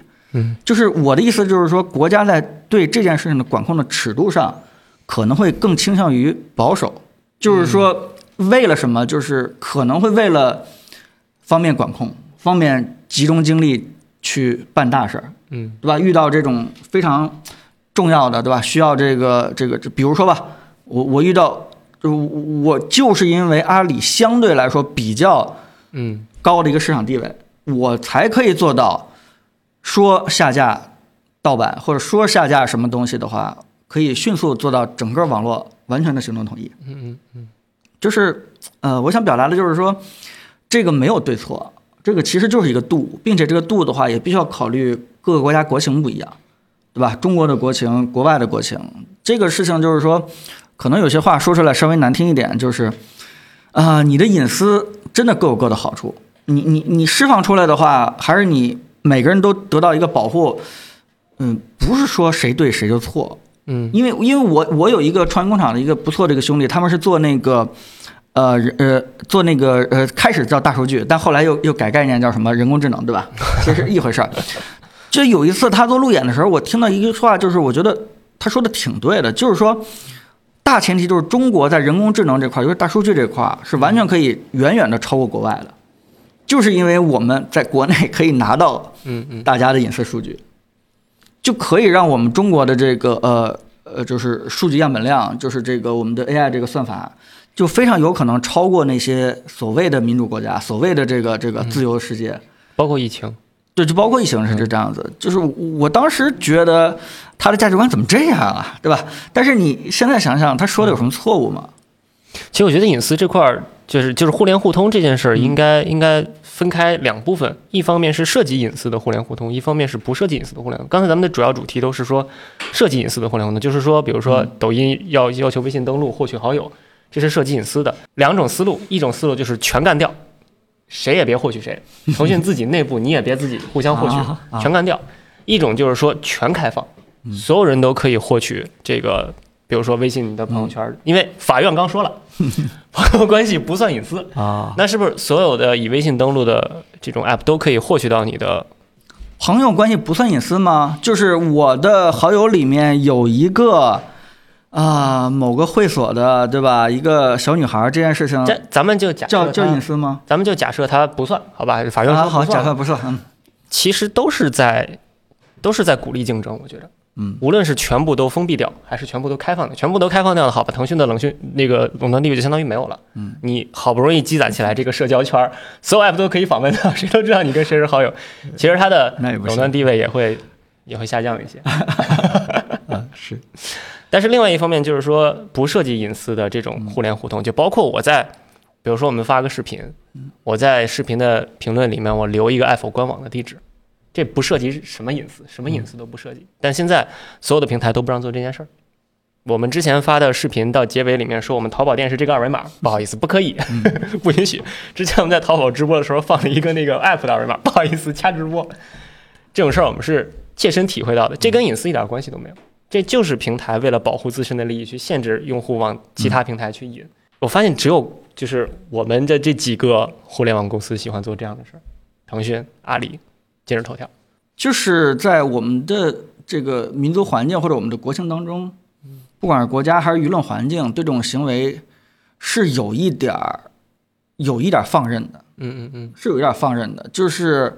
其实我是觉得他们这种做法是挺欺负人的，嗯嗯，就非常欺负人，尤其是对于一些这个新的互联网公司来说是非常非常不友好的。嗯，但说句实话，嗯，整个的市场声音并没有形成一个非常强的一个声讨的一个声浪。嗯嗯，没有，就是我们在这儿这骂一骂没有用啊，咱们就咱们就说整体的这个是是互联网这个声声浪就根本就没有达到，就包括国家也不太。支持这种反对的，就是嗯，一一定要这个怎么样 share 出来，对吧？一定要这个开放边界，国家也不是特别支持这个事情，对吧？你就算告的话，国家相对来说还会保护一些这个企业的，对吧？这样就是每个人就是有自留地啊，咋地吧，对吧？你就是可以自己在自己的小生态下，这个防止外链。我我觉得这件事情还是还是国情，我我还认为就是国家其实是挺希望公司好管，不要太分散。对吧？就是这个形成几个可控的，对吧？当然也不能形成寡头了啊，这是一个度的问题。形成几个可控的这样的一个企业来说也好办事儿嘛，对吧？管理也好管理嘛。我我看评论有人说，说我可能是想建立一套互联网协议，通用的互联网协议。我想说这个协议存在，这个协议叫做 HTTP。我建议大家 自己现在翻一翻自己的微信，就是别人分享给你淘宝的东西是不是 HTTP？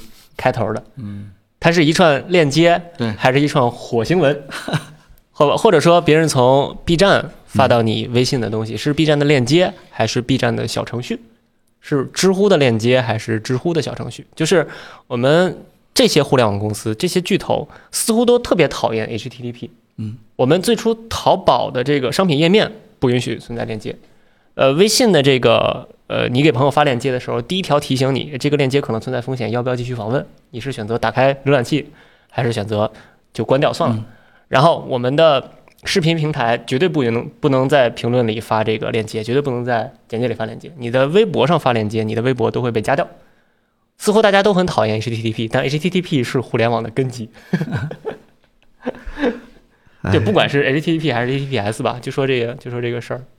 对，所以，我我我现在就是不是那么愤青了，就是我看待这件事的话，都是看利弊，对吧？成年人看利弊了，都是都是觉得这件事情真的是有利有弊，对吧？这件事你没有，就是因为你这样的一个私有化管理，它并没有造成一个非常分散的，嗯，就是非常多的这种竞争的开放的竞争环境，就导致它，对吧？产品可能没保护一些巨头，对，产品可能没有那么好。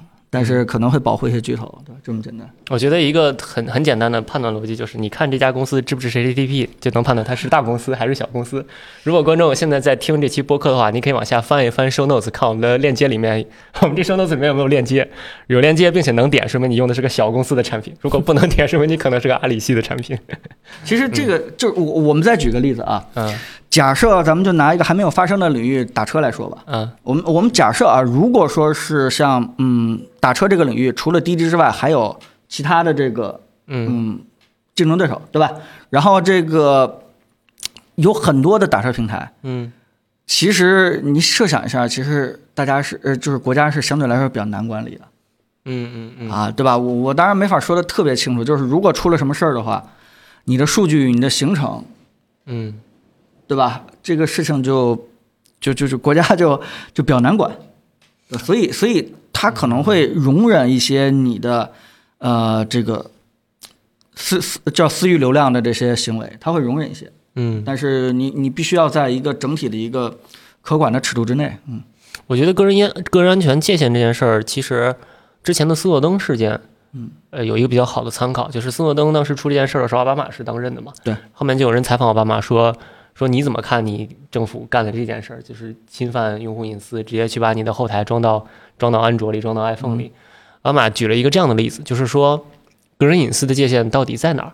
比如说，我们现在有证据知道某一个罪犯就住在某一个房间里，但是房间算他的个人的领域。我们的 FBI 是不是不能破门进去把这个罪犯捉住？嗯，我们是不是不能获取到这些信息？就是当隐私保护到一定程度的时候，呃，这个黑暗面也会暴露出来，犯罪会更简单，会更容易。但是如果你给给法律机关一个破除隐私的机会，这个后门就有可能又被坏人利用，比如说在手机里面装一个后门，那可能这个后门不止法律机关能能获能能获取到能访问到，其他人也许也可以。就好像你的你的旅行箱过海关的时候，如果海关能解开这个旅行箱的锁，是不是有人也能解开旅行箱的这个锁？这是一个很难平衡的一件一件事儿。我我觉得这个事情就是。在争议中发展，嗯，对吧？这个事情我觉得会贯穿整个互联网的发展的一个历程，嗯，对吧？也许哪天这个啊，国内的一些大数据情况做得很好，对吧？出现一些杀手级的应用的时候，是不是呃，西方世界也慢慢开始要求把所有的大家的隐私，对吧，集中起来，嗯，去去去统一去做什么样的事情？就我们就拿这个库克跟这个小扎之间的这个呃对决来说吧，对吧？嗯，我觉得。啊，你你真的没法站边儿。你对于小扎来说的话，他干的事情跟你苹果就不一样。我就是靠隐私挣钱的，对吧？你苹果是既可以靠隐私挣钱，也可以不靠隐私挣钱。你不靠隐私挣钱的话，你还能活得挺好。但我，我我 Facebook 是不行的。我我要是不靠隐私挣钱的话，我挣不来钱。但我觉得这里面涉及一个公开透明的信息，就是说你必须要给用户一个选择权。你必须透明的告诉我你拿了我的隐私去做了什么，没有用。这件事情其实就跟那个安卓平台安装那些软件一样，上来啪啪三个行不行？你点还是不点？对吧？好像不提示了。这个这个未来 iOS 也是这样啊。我就问你，如果说是，如果说是 iOS 真的全点拒绝，我我真的全点拒绝。就饿了么，我好几次订餐订到我们家里，就是因为我不给饿了么定位权限，我真的全点拒绝。通知不允许，权限不允许，这还好，对吧？起码是在苹果平台当中，你只要点拒绝，人家还能继续让你用。在安卓平台的话，你点拒绝的话，直接拜拜，再见。对，它完了。这个里面说的稍微技术一点，就是经常有一条权限是你不得不给的，叫做手机信息的访问权限。有的手机会告诉你是拨打电话和短信的权限，它其实 App 可能只是要一个设备的识别码，就是这个这个码是所有设备都唯一。唯一独立的，那你就可以通过这个码来跟踪这个用户。他可能只是要这个码，但是对于手机来说，他觉得你可能要拨打电话，所以给你弹的提示是让你觉得哦，这个这个用户，这个这个 app 会不会偷偷打电话、偷偷扣费什么的？但他其实要的是那个识别码。但是现在苹果也是就某一次 iOS 系统其实更新的比较极端，这个识别码它报给 app 的时候会报随机码，这样 app 就没办法再追踪了，很可怕的。明白。嗯，其实这件事情，我们从另外一个角度来说的话，就是人类为什么那么在意自己的隐私？嗯。本质上来讲，他在意隐私，其实是在在意什么？哎，好问题，对吧？其实你想这个事情的话，就是我答案就是还是人类是一个社会动物。嗯，他呃保持隐私，其实更多的是一个自己的存在感。嗯，这个存在感怎么去理解呢？就是说，呃，他希望让自己呃。就是比如说吧，就是一些不好的一面，它稍微隐藏起来。我我这个不是任何贬义啊，每个人都是这样的，嗯，对吧？我也不希望自己不好的那面，那个那个刚才审片的时候，我还说，哎，能不能给我磨磨皮呢？这个是一个很正常的一个 正常的一个诉求，对吧？我也不希望自己不好的一面露出来。呃，所有人都希望这个，其实保护隐私就是在保保留自己的存在感，但是这个存在感其实是，嗯，这个需求按马斯洛的需求理论，它是弱于安全感的。嗯嗯，对吧？就是什么意思？就是说，当你的社会遇到一个很强大的竞争，遇到一个很强大的对手，嗯嗯，整个国家可能遇到一个族群受到一个很强的一个生存压力的时候，对啊，你是没有资格保留隐私的，就是因为你的存在感不是你的安全感还没有得到满足的时候，你没有资格去追求这种存在感。嗯啊，当然了，如果你安全已经 OK 了，没什么问题了，吃饱喝足了，对吧？那那那个时候。我们在讨论今天这个话题，你就会发现，整个刷屏的都是我的隐私最重要，对吧？不要碰我的隐私。嗯嗯嗯。但是今天我们遇到疫情，我们遇到这个呃美国中美竞争，我们遇到这个生存压力的时候，我说，哎呀，隐私还好吧，也不是那么一定啊。大家也会有一些人会赞同，这个跟的整个的这个经济形势跟跟大家这个生活压力还是蛮相关的。假如说隐私跟方便性需要做一个平衡和取舍，为了方便性势必要。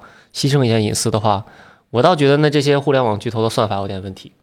这饿了么每天都知道我点什么吃的，他就给我推荐不出我爱吃的来。他总给我推荐我点过的。你不是已经避免分享了吗？我后后面就关了嘛，因为反正他也反正他也推荐不出来好用的，那我就全关了。是这个这个东西没办法，就是说这这很难管，就是什么意思呢？就是比如说吧，国家这个这个希望。管理好这个大家的菜篮子，假设啊，嗯，那可能就允许美团去做一些这个获取你隐私的事情，或者禁止它外链的事情，嗯，比如说这个这个呃，美团因为我天天点打折和优惠券便宜的东西，就导致我在美团上白条和贷款的额度很低，对吧？假设啊，就这件事情，国家就睁一只眼闭一只眼了，就这样吧。但是它换来的是什么？就是对吧？菜篮子工程怎么去保障？对吧？疫情期间怎么去？帮大家去维护一下这个供应，嗯，对吧？这件事情可能对于国家来说就比较容易管控。我突然北京发一消费券，嗯，哎，你迅速能够帮我第一时间发到位、发准人，这件事情就可以了。对，所以这两件事你不能割裂去看。你说这个凭什么我吃的饭被你分析出来这个要贷款的一个 参考依据，啊？但是。嗯嗯，这个，但其实我们真的回头冷静想一下，微信作为一个聊天工具，支付宝作为一个数字钱包，它确实对我们了解太多了，太太多了。就是它甚至可以通过健康宝知道我去过哪儿。这个这个太这，就换句话说，当马云在一次讲演当中非常自豪的宣传，他们知道哪中国哪个省份的女生买的这个包的尺寸最大的时候。嗯，全场在笑的时候，其实我是汗毛倒立的。这个事情其实是怎么说呢？这个没办法，我我虽然倒吸一口凉气，但是我的结论就是这没办法，对吧？这个还能还能咋办？只能叹上气呗，接受呗。对，所以我们的这些数据真的在互联网上当中就是裸奔的，就是起码在国内这环境当中，就就挺无奈的。哎，真挺无奈的。我还好，对吧？我毕竟小时候刚才说了，过过很多的集体生活。嗯啊，但是我估计越来越多的年轻人可能对这东西挺挺难以接受的，挺难以接受的。对，现在我也特别理解，应该是没去过公共澡堂子，我还特别理解，挺可怕的。我小时候还去过。哎，我当初这个几年前，我当时评网盘的时候，当时我还做过一期评价各个网盘的时候，当时那有一个同事还问我说啊，彭林，我的一些私密照片被传上去以后，嗯，被被百度的人发现了怎么办？会不会又一个艳照门？我说人家天天看已经看腻了，真的，人家已经，人家人家已经不在乎你这点这个了，你这个水平有点差，真的。哎，但是确实网盘里面的东西是会被服务商扫描的，那肯定。比如说之前微软的 OneDrive 出过一件事，就是有一个用户的这个网盘图片被清空了，并且这个人直接收到了律师函，是因为他传的网盘里面图片里面有儿童色情的东西，这个东西在美国是重罚的。人色形式是要玩命的，就是它其实也是会扫描，哪怕它再怎么表面说端到端加密什么的，也是该扫描。对，肯定还是还是会扫的，对吧？这个剩下的，对吧？这个都不是秘密了，对吧？你在微信上你敢说，对吧？马上就会跳出来一些提示嘛，对吧？这个这个这个叫隐私吗？你管这叫隐私吗？但是有些隐私，我就觉得他做的很很不开心，就比如说。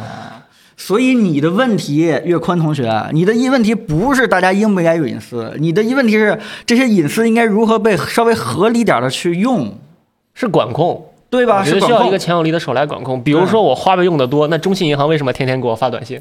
我根本没有在中信银行，我都没进去过他的门儿，天天给我发短信说你又有新信用卡可以领取了。你是怎么知道我电话的？就是我每接到一个骚扰电话，我一定会上来质问他，你是怎么知道我电话的？你是怎么知道的？总之吧，就一句话，就是什么呢？就是，嗯，社会往前走，互联网社会也在往前去发展，对吧？这个各个国情不一样，各个国家的社会有自己的一个选择。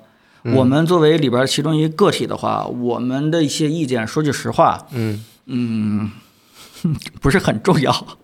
啊，但是可能应该挣扎一下，挣扎还是应该挣扎一下，也别也别直接就躺了，别直接躺了，这或者说是我可以劝大家，就是看问题稍微全面一点，嗯，就是你知道保护隐私的好处，你也应该知道暴露隐私的好处，你知道保护隐私的一些坏处，你也可以去知道一些暴露隐私的一些坏处，嗯，我觉得当这四个线线的东西你都把所有的理由都摆好了以后。你最后再去综合去得出一个要不要隐私这样的一个结论，我觉得更理智。不管你得出来就是说我们要去再挣扎，我们要去为我们的隐私权利再去斗争，还是说我们哎算了吧就不说了。不管是哪个，那时候真正的结论才叫理性，才是值得我们去捍卫的一个结论。但话说回来，不是说我们只看到其中一个现象，一一个象限啊，我们只看到其中一个象限，我们就一定要怎么样？我们。忽略了其他三个象限的东西，那个得出来的结论是片面的。但其实我们很多用户是没有资格做这个选择的。当我们意识到隐私问题存在的时候，中信银行已经给我发了短信了。这就像一道洪水一样，我可以把它打开，我可以选择把它打开，嗯，但我没办法选择把它关上，因为信息出去了就是出去了，那再也再再也收不回来了。还是希望有只手能管一下。这个这礼拜我不好意思，我们忘了收集那个观众的问题了，所以我觉得弹幕里边对弹幕里面有什么问题？现在弹幕里边有些问题，我们给大家留五到十分钟的时间，我们来跟你们交流交流。一边收集弹幕，好吧？对，一边还是预告一下明天我的片子啊，这个年前的最后一个片子，也是我还是挺喜欢的一个片子吧，也是非常希望大家明天关注我们的，嗯，对吧？B 站、微博，嗯是不是今天就能？哎，他们炫的那个独立多少多少天是按照今天炫的，还是按照明天炫的？是不是今天就能发？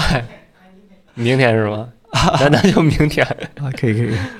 行行，呃，因为这个领域标题我估计不是特别的蹭热点，哎，我估计点击的量也不会太好。但是今天其实有个消息啊，对大家大家如果说是喜欢我们的视频的节目的话，就点进来看一看吧。嗯。请问像公共 WiFi 都能收集什么样的隐私呢？哇，那太多了！只要你的链接不是 HTTPS 加密的，基本就是明文在发，很可怕的。呃，我建议大家就是在尽量少连公共 WiFi。现在流量说实话没有那么贵，尤其涉及到涉涉及到什么支付啊，或者说登录啊这种要传密码的东西，还是尽量用自己的流量，不要用那个公共 WiFi。啊。但是我觉得你也，如果他真的不是很懂的话，应该给他补充一下。他知道你的这个地址，但是不会看到你们的聊天，对吧？呃，他有可能会看到。如果是我天啊，如果不是 HTTPS 的话，是有可能看到的啊。HTTPS 其实也有办法看出，不过稍微难一点。戴森球玩了吗？我没有 PC 啊，那个游戏不出 Mac 版，但是我看前员工我老谢已经玩疯了。啊，对，小米有些机型不支持 GMS，我看今天小米澄清了，就是说。呃，现在没预装 GMS 的，未来也不会给它 OTA 上去。现在已经有了的，未来也不会有影响。未来呢，新机型国内版应该是不会有了，但是，呃，海外版应该还是没有问题。嗯，GMS 这个本来就，反正你们知道就行了，别别非拿出来说了。哎，真的，我我觉得这个问题还可以。就是岳坤，你看那个八八公号的那个问题了吗？啊，对，那个反转那件事儿吧，我觉着，呃，首先两边视频我都看了，极客湾的我也看了，曹老师的我也看了，后面再攻击曹老师的那些我也基本都看了。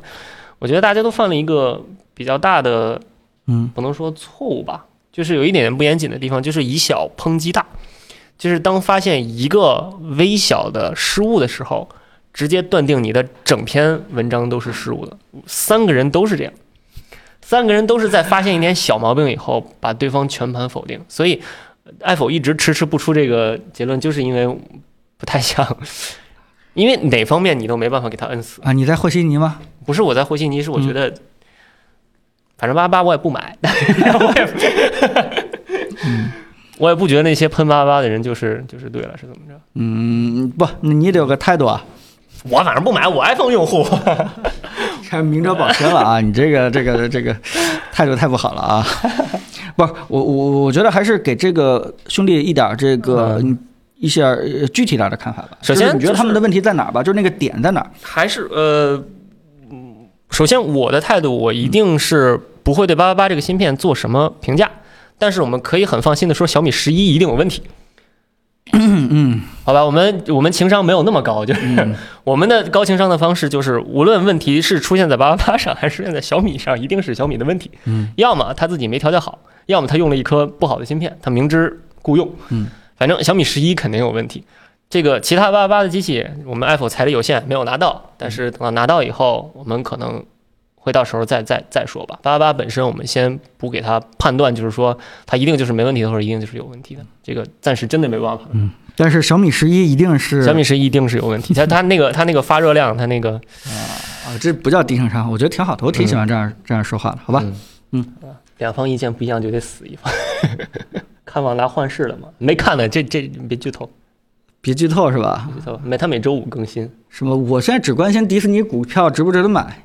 迪士尼股票，嗯，私下再说吧。Apple 财经了，这个这个这 Apple 财经我挺好的，我我觉得这个，因为我们研究 AR 眼镜嘛，嗯嗯嗯，对吧？我我其实在这个做这测试过程中就关注到 AR 眼镜里边一个关键供应商叫 Microvision 嘛，啊，Microvision 的话，我正好一查到它是一个上市公司，嗯，然后我一直告诉你们要买买买，结果我自己没动，嗯，结果我是这周一才大概随便就买了一点儿，嗯，没多少钱，然后。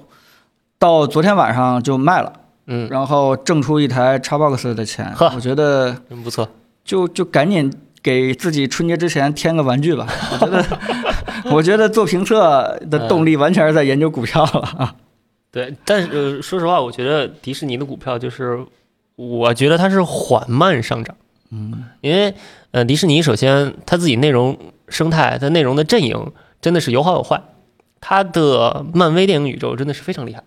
它之前迪士尼的动画片很厉害，但是后面只是迪士尼的真人改编都特别的烂，就烂到那种脑壳都要炸了的那种烂。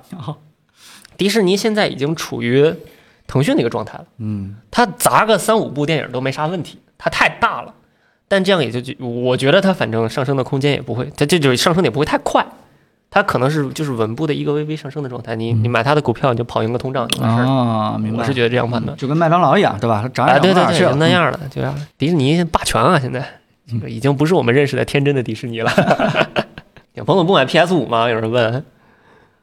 嗯，没办法，我就是我这个按键其实习惯了 Xbox，我我只觉得那个 PS 五的那个按键那方向键就是挺不习惯的，就摇杆的位置是吗？对对对，摇杆位置就就这么简单，而且这个我还是比较在意语音游戏或者什么这个哦，嗯，对，嗯，所以我倒不是特别在意那几个呃，就是大作什么大作的，因为我不是很深度的，我是那属于那种可着一个就。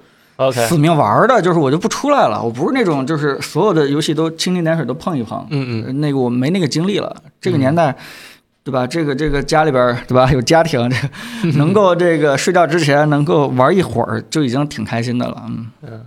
哎，有好多人说 Clubhouse，咱们今天刚好聊了挺长时间 Clubhouse，你说说 Clubhouse 呗。我你注册了吗？呃，我还没注册呢，但是我可以邀请你啊，行行可以。嗯。OK，但只能邀请两个人，好像 对，而且还必须得访问通讯录。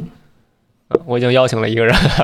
对。我可以再邀请你。呃，首先第一件事，我们判断它肯定会被强嘛，这是第一件啊，一定的，一定会被强。大家如果是玩的话，可以去看一看。嗯。呃，第二件事呢，就是很多人简单听了听，用了用，没有觉得出来跟以前我们的 YY 有什么太大的区别。对，是我觉得这可能是最大的问题，就是。你之前也玩过 YY 对吧？开过。对对对，我们在 YY 也也开过一些直播聊天，但是，呃，其实你真正去用的话，你就发现其实跟 YY 还是挺不一样的。YY 还是以这个主播人的一个秀场的模式在做。嗯嗯。这重点呢，还是培养几个大 V 去这个呃去自我表达去秀，它其实更像是直播。嗯嗯。但是这个 Clubhouse 它其实更多的是。主题在吸引人，嗯嗯，更多的是希望你哪怕没有那么的知名，但是你可能就在某个领域，嗯，因为疫情也好，因为异地也好，因为现在新的这个互联网社交也好，你突然就想跟自己的朋友，嗯，去就一件事情去聊聊天儿。就像我今天跟你说的，假如说你春节期间回河北了，对吧？那可能我突然打电话说，哎。我我们今天聊一个这个 AirPods Max 的一个情况，嗯，可能这个时候我们就会倾向于在类似于国内超 Club Max 这样的一些软件当中，我们就去开了这样一个房间，只要是说愿意听的，我们都可以来听，因为你也是抱着对这个产品想去探讨，想去求知，有一些问题，有一些研究，大家一起去碰撞，有可能就会更快的达到那个我们想要探讨的那个结果。更多的是以话题为属性为驱动的，一个房间里边用不着人多。只要有那么两三个、三五个人，只要大家的认知水平差不多，能力差不多，价值观差不多，嗯，大家就非常有可能就聊到一起，去碰撞出来一个很好的一个一个讨论的一个。我今天也，因为我刚刚注册 Clubhouse 没多久嘛，也一直没有人邀请我，还，就是我今天上去大概感受了一下，我觉得跟直播也好，跟 YY 也好，确实挺不一样的地方是，无论是直播还是 WiFi，都是一个点往外的分散，就是一个人在这儿说。有非常多的人在这儿听，嗯，但是 Clubhouse 的直播间很不一样，他会把每个人邀请上来，你来分享一下你对这件事的看法。大家都是以话题作为集中，比如说我今天就聊 VR，或者说我今天就聊踢足球，嗯，我今天就聊一本书。那一群人组了一个 Clubhouse 的一个直播间，人真的很少，他那个有一个上限是五千人，你想听得多也也也没办法，只能转。伊朗马斯克一来直接爆了，嗯，他是鼓励这种小圈子，就是说，嗯，我说完我的，那你来说说你的，真的像一个小屋子里面。大家都是朋友，来聊一聊天，有可能会偶尔遇到一两个陌生人，那就再交一个新朋友一样的这种感觉。这个感觉就像什么呢？就给大家举例子，就是说，嗯，我们今天在这聊天，不管是聊这个 VR 还是聊这个 Clubhouse，嗯，你们都很少有能够参与感，基本都是输出。对，你们最多是打打弹幕，跟直播间的兄弟们大家一块做一沟通。嗯，但其实如果说是国内的哪个仿造者或抄袭者，嗯，做的还不错了，嗯，有可能我们。这个啊，这个呃 F O Friday 这样的节目去拥抱这样的一个呃聊天室，Clubhouse 这样的一个，那个时候我们再去聊 VR 的时候，可能就会邀请到大家，嗯，尤其是我们眼熟的一些粉丝朋友们，嗯，我们知道你可能对这方面也挺感兴趣的，也有一些这个研究，你就可以来一起跟我们，大家跟我们一起聊，可能比我们的见地或者是看法可能会更有价值，嗯嗯嗯，也会给其他听的人提供一个更好的一个角度看法，我觉得这个才是这类产品区别于 YY 最大的一个不一样。嗯，呃，当然了，这里边就看国内的抄袭的人的水平和这个对这个事儿的判断了。如果他们抄着抄着又抄出一个 YY 来，嗯，我估计也不会有什么太大的希望。但是说实话，我觉得这个东西应该国内不会那么快，是因为监管起来应该挺难的。这个东西，你想每个人都是实时语音，原来直播的时候你监管两个人说话就行了，但是现在得这一帮人。嗯，这个历史上出现过。嗯，还记得那个果壳还是谁曾经出现一个叫付费语音问答，叫什么来着？就每个人说说说一分钟，哎，不是，好像就是你提问，然后他用那个语音回答你一分钟，啊，可以，别人听的时候可以分钱，哦，对吧？嗯，就是后来我就因为我，呃，对，芬达，我就因为果壳的运营是我那个同事嘛，嗯，我就问他说：“你们遇到监管问题了吗？”他说：“还好。” OK，对，他说，呃，准确的来说，他们现在遇到了，嗯嗯，但是在最火的那时候，监管始终没有太太理他们，没有，还没有跟上，可能就是会比较慢吧，嗯，会比较比较滞后。那只要一大起来就，只要一大起来，可能。对会有人关了。哎，说一说这件事背后的投资价值呗。我今天刚刚关注了 Clubhouse 的背后的那个，它的 API 是声网提供的，声网是我们国内的一家。科技企业，它刚好也在美股上市了。Clubhouse 火了以后，这家公司的股票现在已经涨了大概十倍了吧？哇天！啊，又晚了，晚了，晚了，晚了，已经就不要再说。我当时看了这家股票，时候觉得好烦、哎。我以为自己已经有这么一个遇到热点，想想它背后有没有上市公司的一个意识了，结果还是没有赶上。哎，这件事又错过了，是吧？但是你觉得它还有上升空间吗？就说声网。我当然没有了，就是这种东西都是短线热一阵儿嘛，就是 Clubhouse 已经没戏了，不是没戏了。呃，人类认识一个新生事物，嗯，它永远是过高预期、过低预期、过高预期、过低预期，然后慢慢慢慢震荡这样的过程。嗯，因为大家都不知道这个曲线的斜率到底是几十度，嗯嗯嗯，所以大家只能靠这个过期预期，然后被那个纠正。被纠正，然后到低谷，然后就永远是这样的。我并不是说 Clubhouse 它不行了，而是说它现在处于希望之巅了，马上要到绝望之谷了，慢慢慢慢才会回到那个理性爬坡的阶段。对，而，我还真的没想到这是咱们国内的技术提供的，因为生呃，如果是有 Clubhouse 的话，它其实网络还挺好的，它那个语音延迟非常低。嗯，就是不像咱们平时打语音电话一样，我等你说完那五秒之后才才会有下一句话，它延迟非常低，就是音质稍微。就听众观感其实还是挺好的，其实还是可以。我看里面现在有人开始唱歌了，几人在里面 freestyle 了，啊，嗯，还是还是可以的。battle battle。哎，不过咱们说实话，如果嗯互联网巨头国内这几个想复制的话，可能也不太需要声网啊。其实，其实我跟岳坤在呃办公室里边就聊，我们最理想的这个聊天室的模式是什么？嗯，就是国内的仿造模式，就是我们可能正在研究一个，比如说耳机的话题，可能我们正在研究这个哈曼曲线到底能不能体现音质。嗯，我们这时候再去搜这个产品当中，正好可能会发现有那么两三个人。或者行业内的，或者跟我们是同行，大家在讨论同一个话题，嗯，我们就特别想去加进去，嗯，对吧？有些这个有些主题，我们就可以跟探讨，因为这已经是大概率的同就同志啊，就是叫我们叫同兴趣的同好。同好，对吧？已经大概率是同好，我我们就可以直接进入到主题，直直接这个做一个思想碰撞，直接把这个我们的已知和未知这个事情，我们就可以。聊得清楚一些，我觉得如果真的有一天能够达到这样的一种状态的话，我觉得这个聊天室是很有价值的。嗯，但是这样可能会一般的话题都会稍大一点，因为太小的话题可能找不到同好。哦，那也行啊，我就想聊郑爽的事情，我就想聊那个，对吧？今年春晚到底多垃圾？这个事情我也能搜到聊天室，进去以后，对吧？正好看到这个，我曾经在微软，不是不是，咱曾经在春晚的这个，对吧？这个这个幕后做过什么？我来聊聊每年这是怎么运作的。其实听听。也蛮好玩的，也挺有意思，听听别人讲也挺有意思，也挺有意思的。然后我也上去骂两句，这挺好。哎，你觉得谁有可能把这个先复制出来？不是，不能说先复制出来，谁有最有可能成功，成为成功的复制者，成为下一个微博？我我个人认为，应该还是腾讯有这样的气质。腾讯原来就是因为你抖音也好，还是这个视频好，嗯，Y Y 还还是荔枝也好，其实他们成功的案例全都是秀场模式，嗯，全都是捧大 V 模式，嗯。全都是这个嗯直播模式，微博也是一样，嗯，它是靠整个的明星一个一个的进来来来增加的流量，嗯嗯。但腾讯一直想做这块做不起来，因为它一直有一个基因就是人和人是平等的，就大家社交的过程当中呢，应该是平等的一种社交。嗯，我觉得它这种气质可能反而能把类似于这样的产品能够运营好，能够炒好。这只是一个大体判断，嗯，有点像当年的那个漂流瓶，哈哈，对，是这样，对，嗯。其实腾讯一直都是蛮闭环的嘛，就他朋友圈里面只能看到自己的朋友发的东西，但这样其实需要他把这个闭环给打开。腾讯在推大 V 类的社交的东西始终是不行，不管是微博也好，还是短视频也好，它不会运作这个事情。嗯嗯嗯，试了好几个东西，不管微视也好，什么全都失败。好不容易 有一个机会，就是因为对吧？捧大 V 这件事情其实跟他的气质其实并不搭。嗯，你不要以为都是叫社交，哎，为什么腾讯做社交这么厉害，反而做不了那几个社交呢？社交跟社交不一样。真的不一样，嗯嗯，好，那我看观众也没有其他问题，我们今天就先这样收尾吧。我们今天聊的时间比较长了。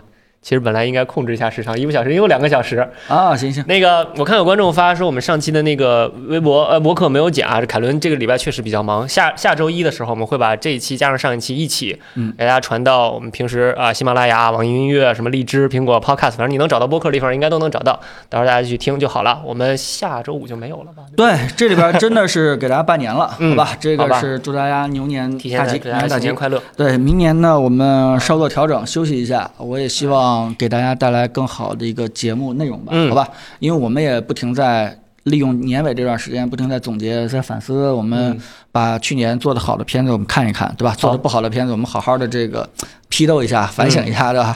我相信这个明年我们找到自己更喜欢的一种方式或者模式的话，我觉得最重要的就是希望让大家从我们的节目当中看到我们对数码产品的一种热爱吧。嗯。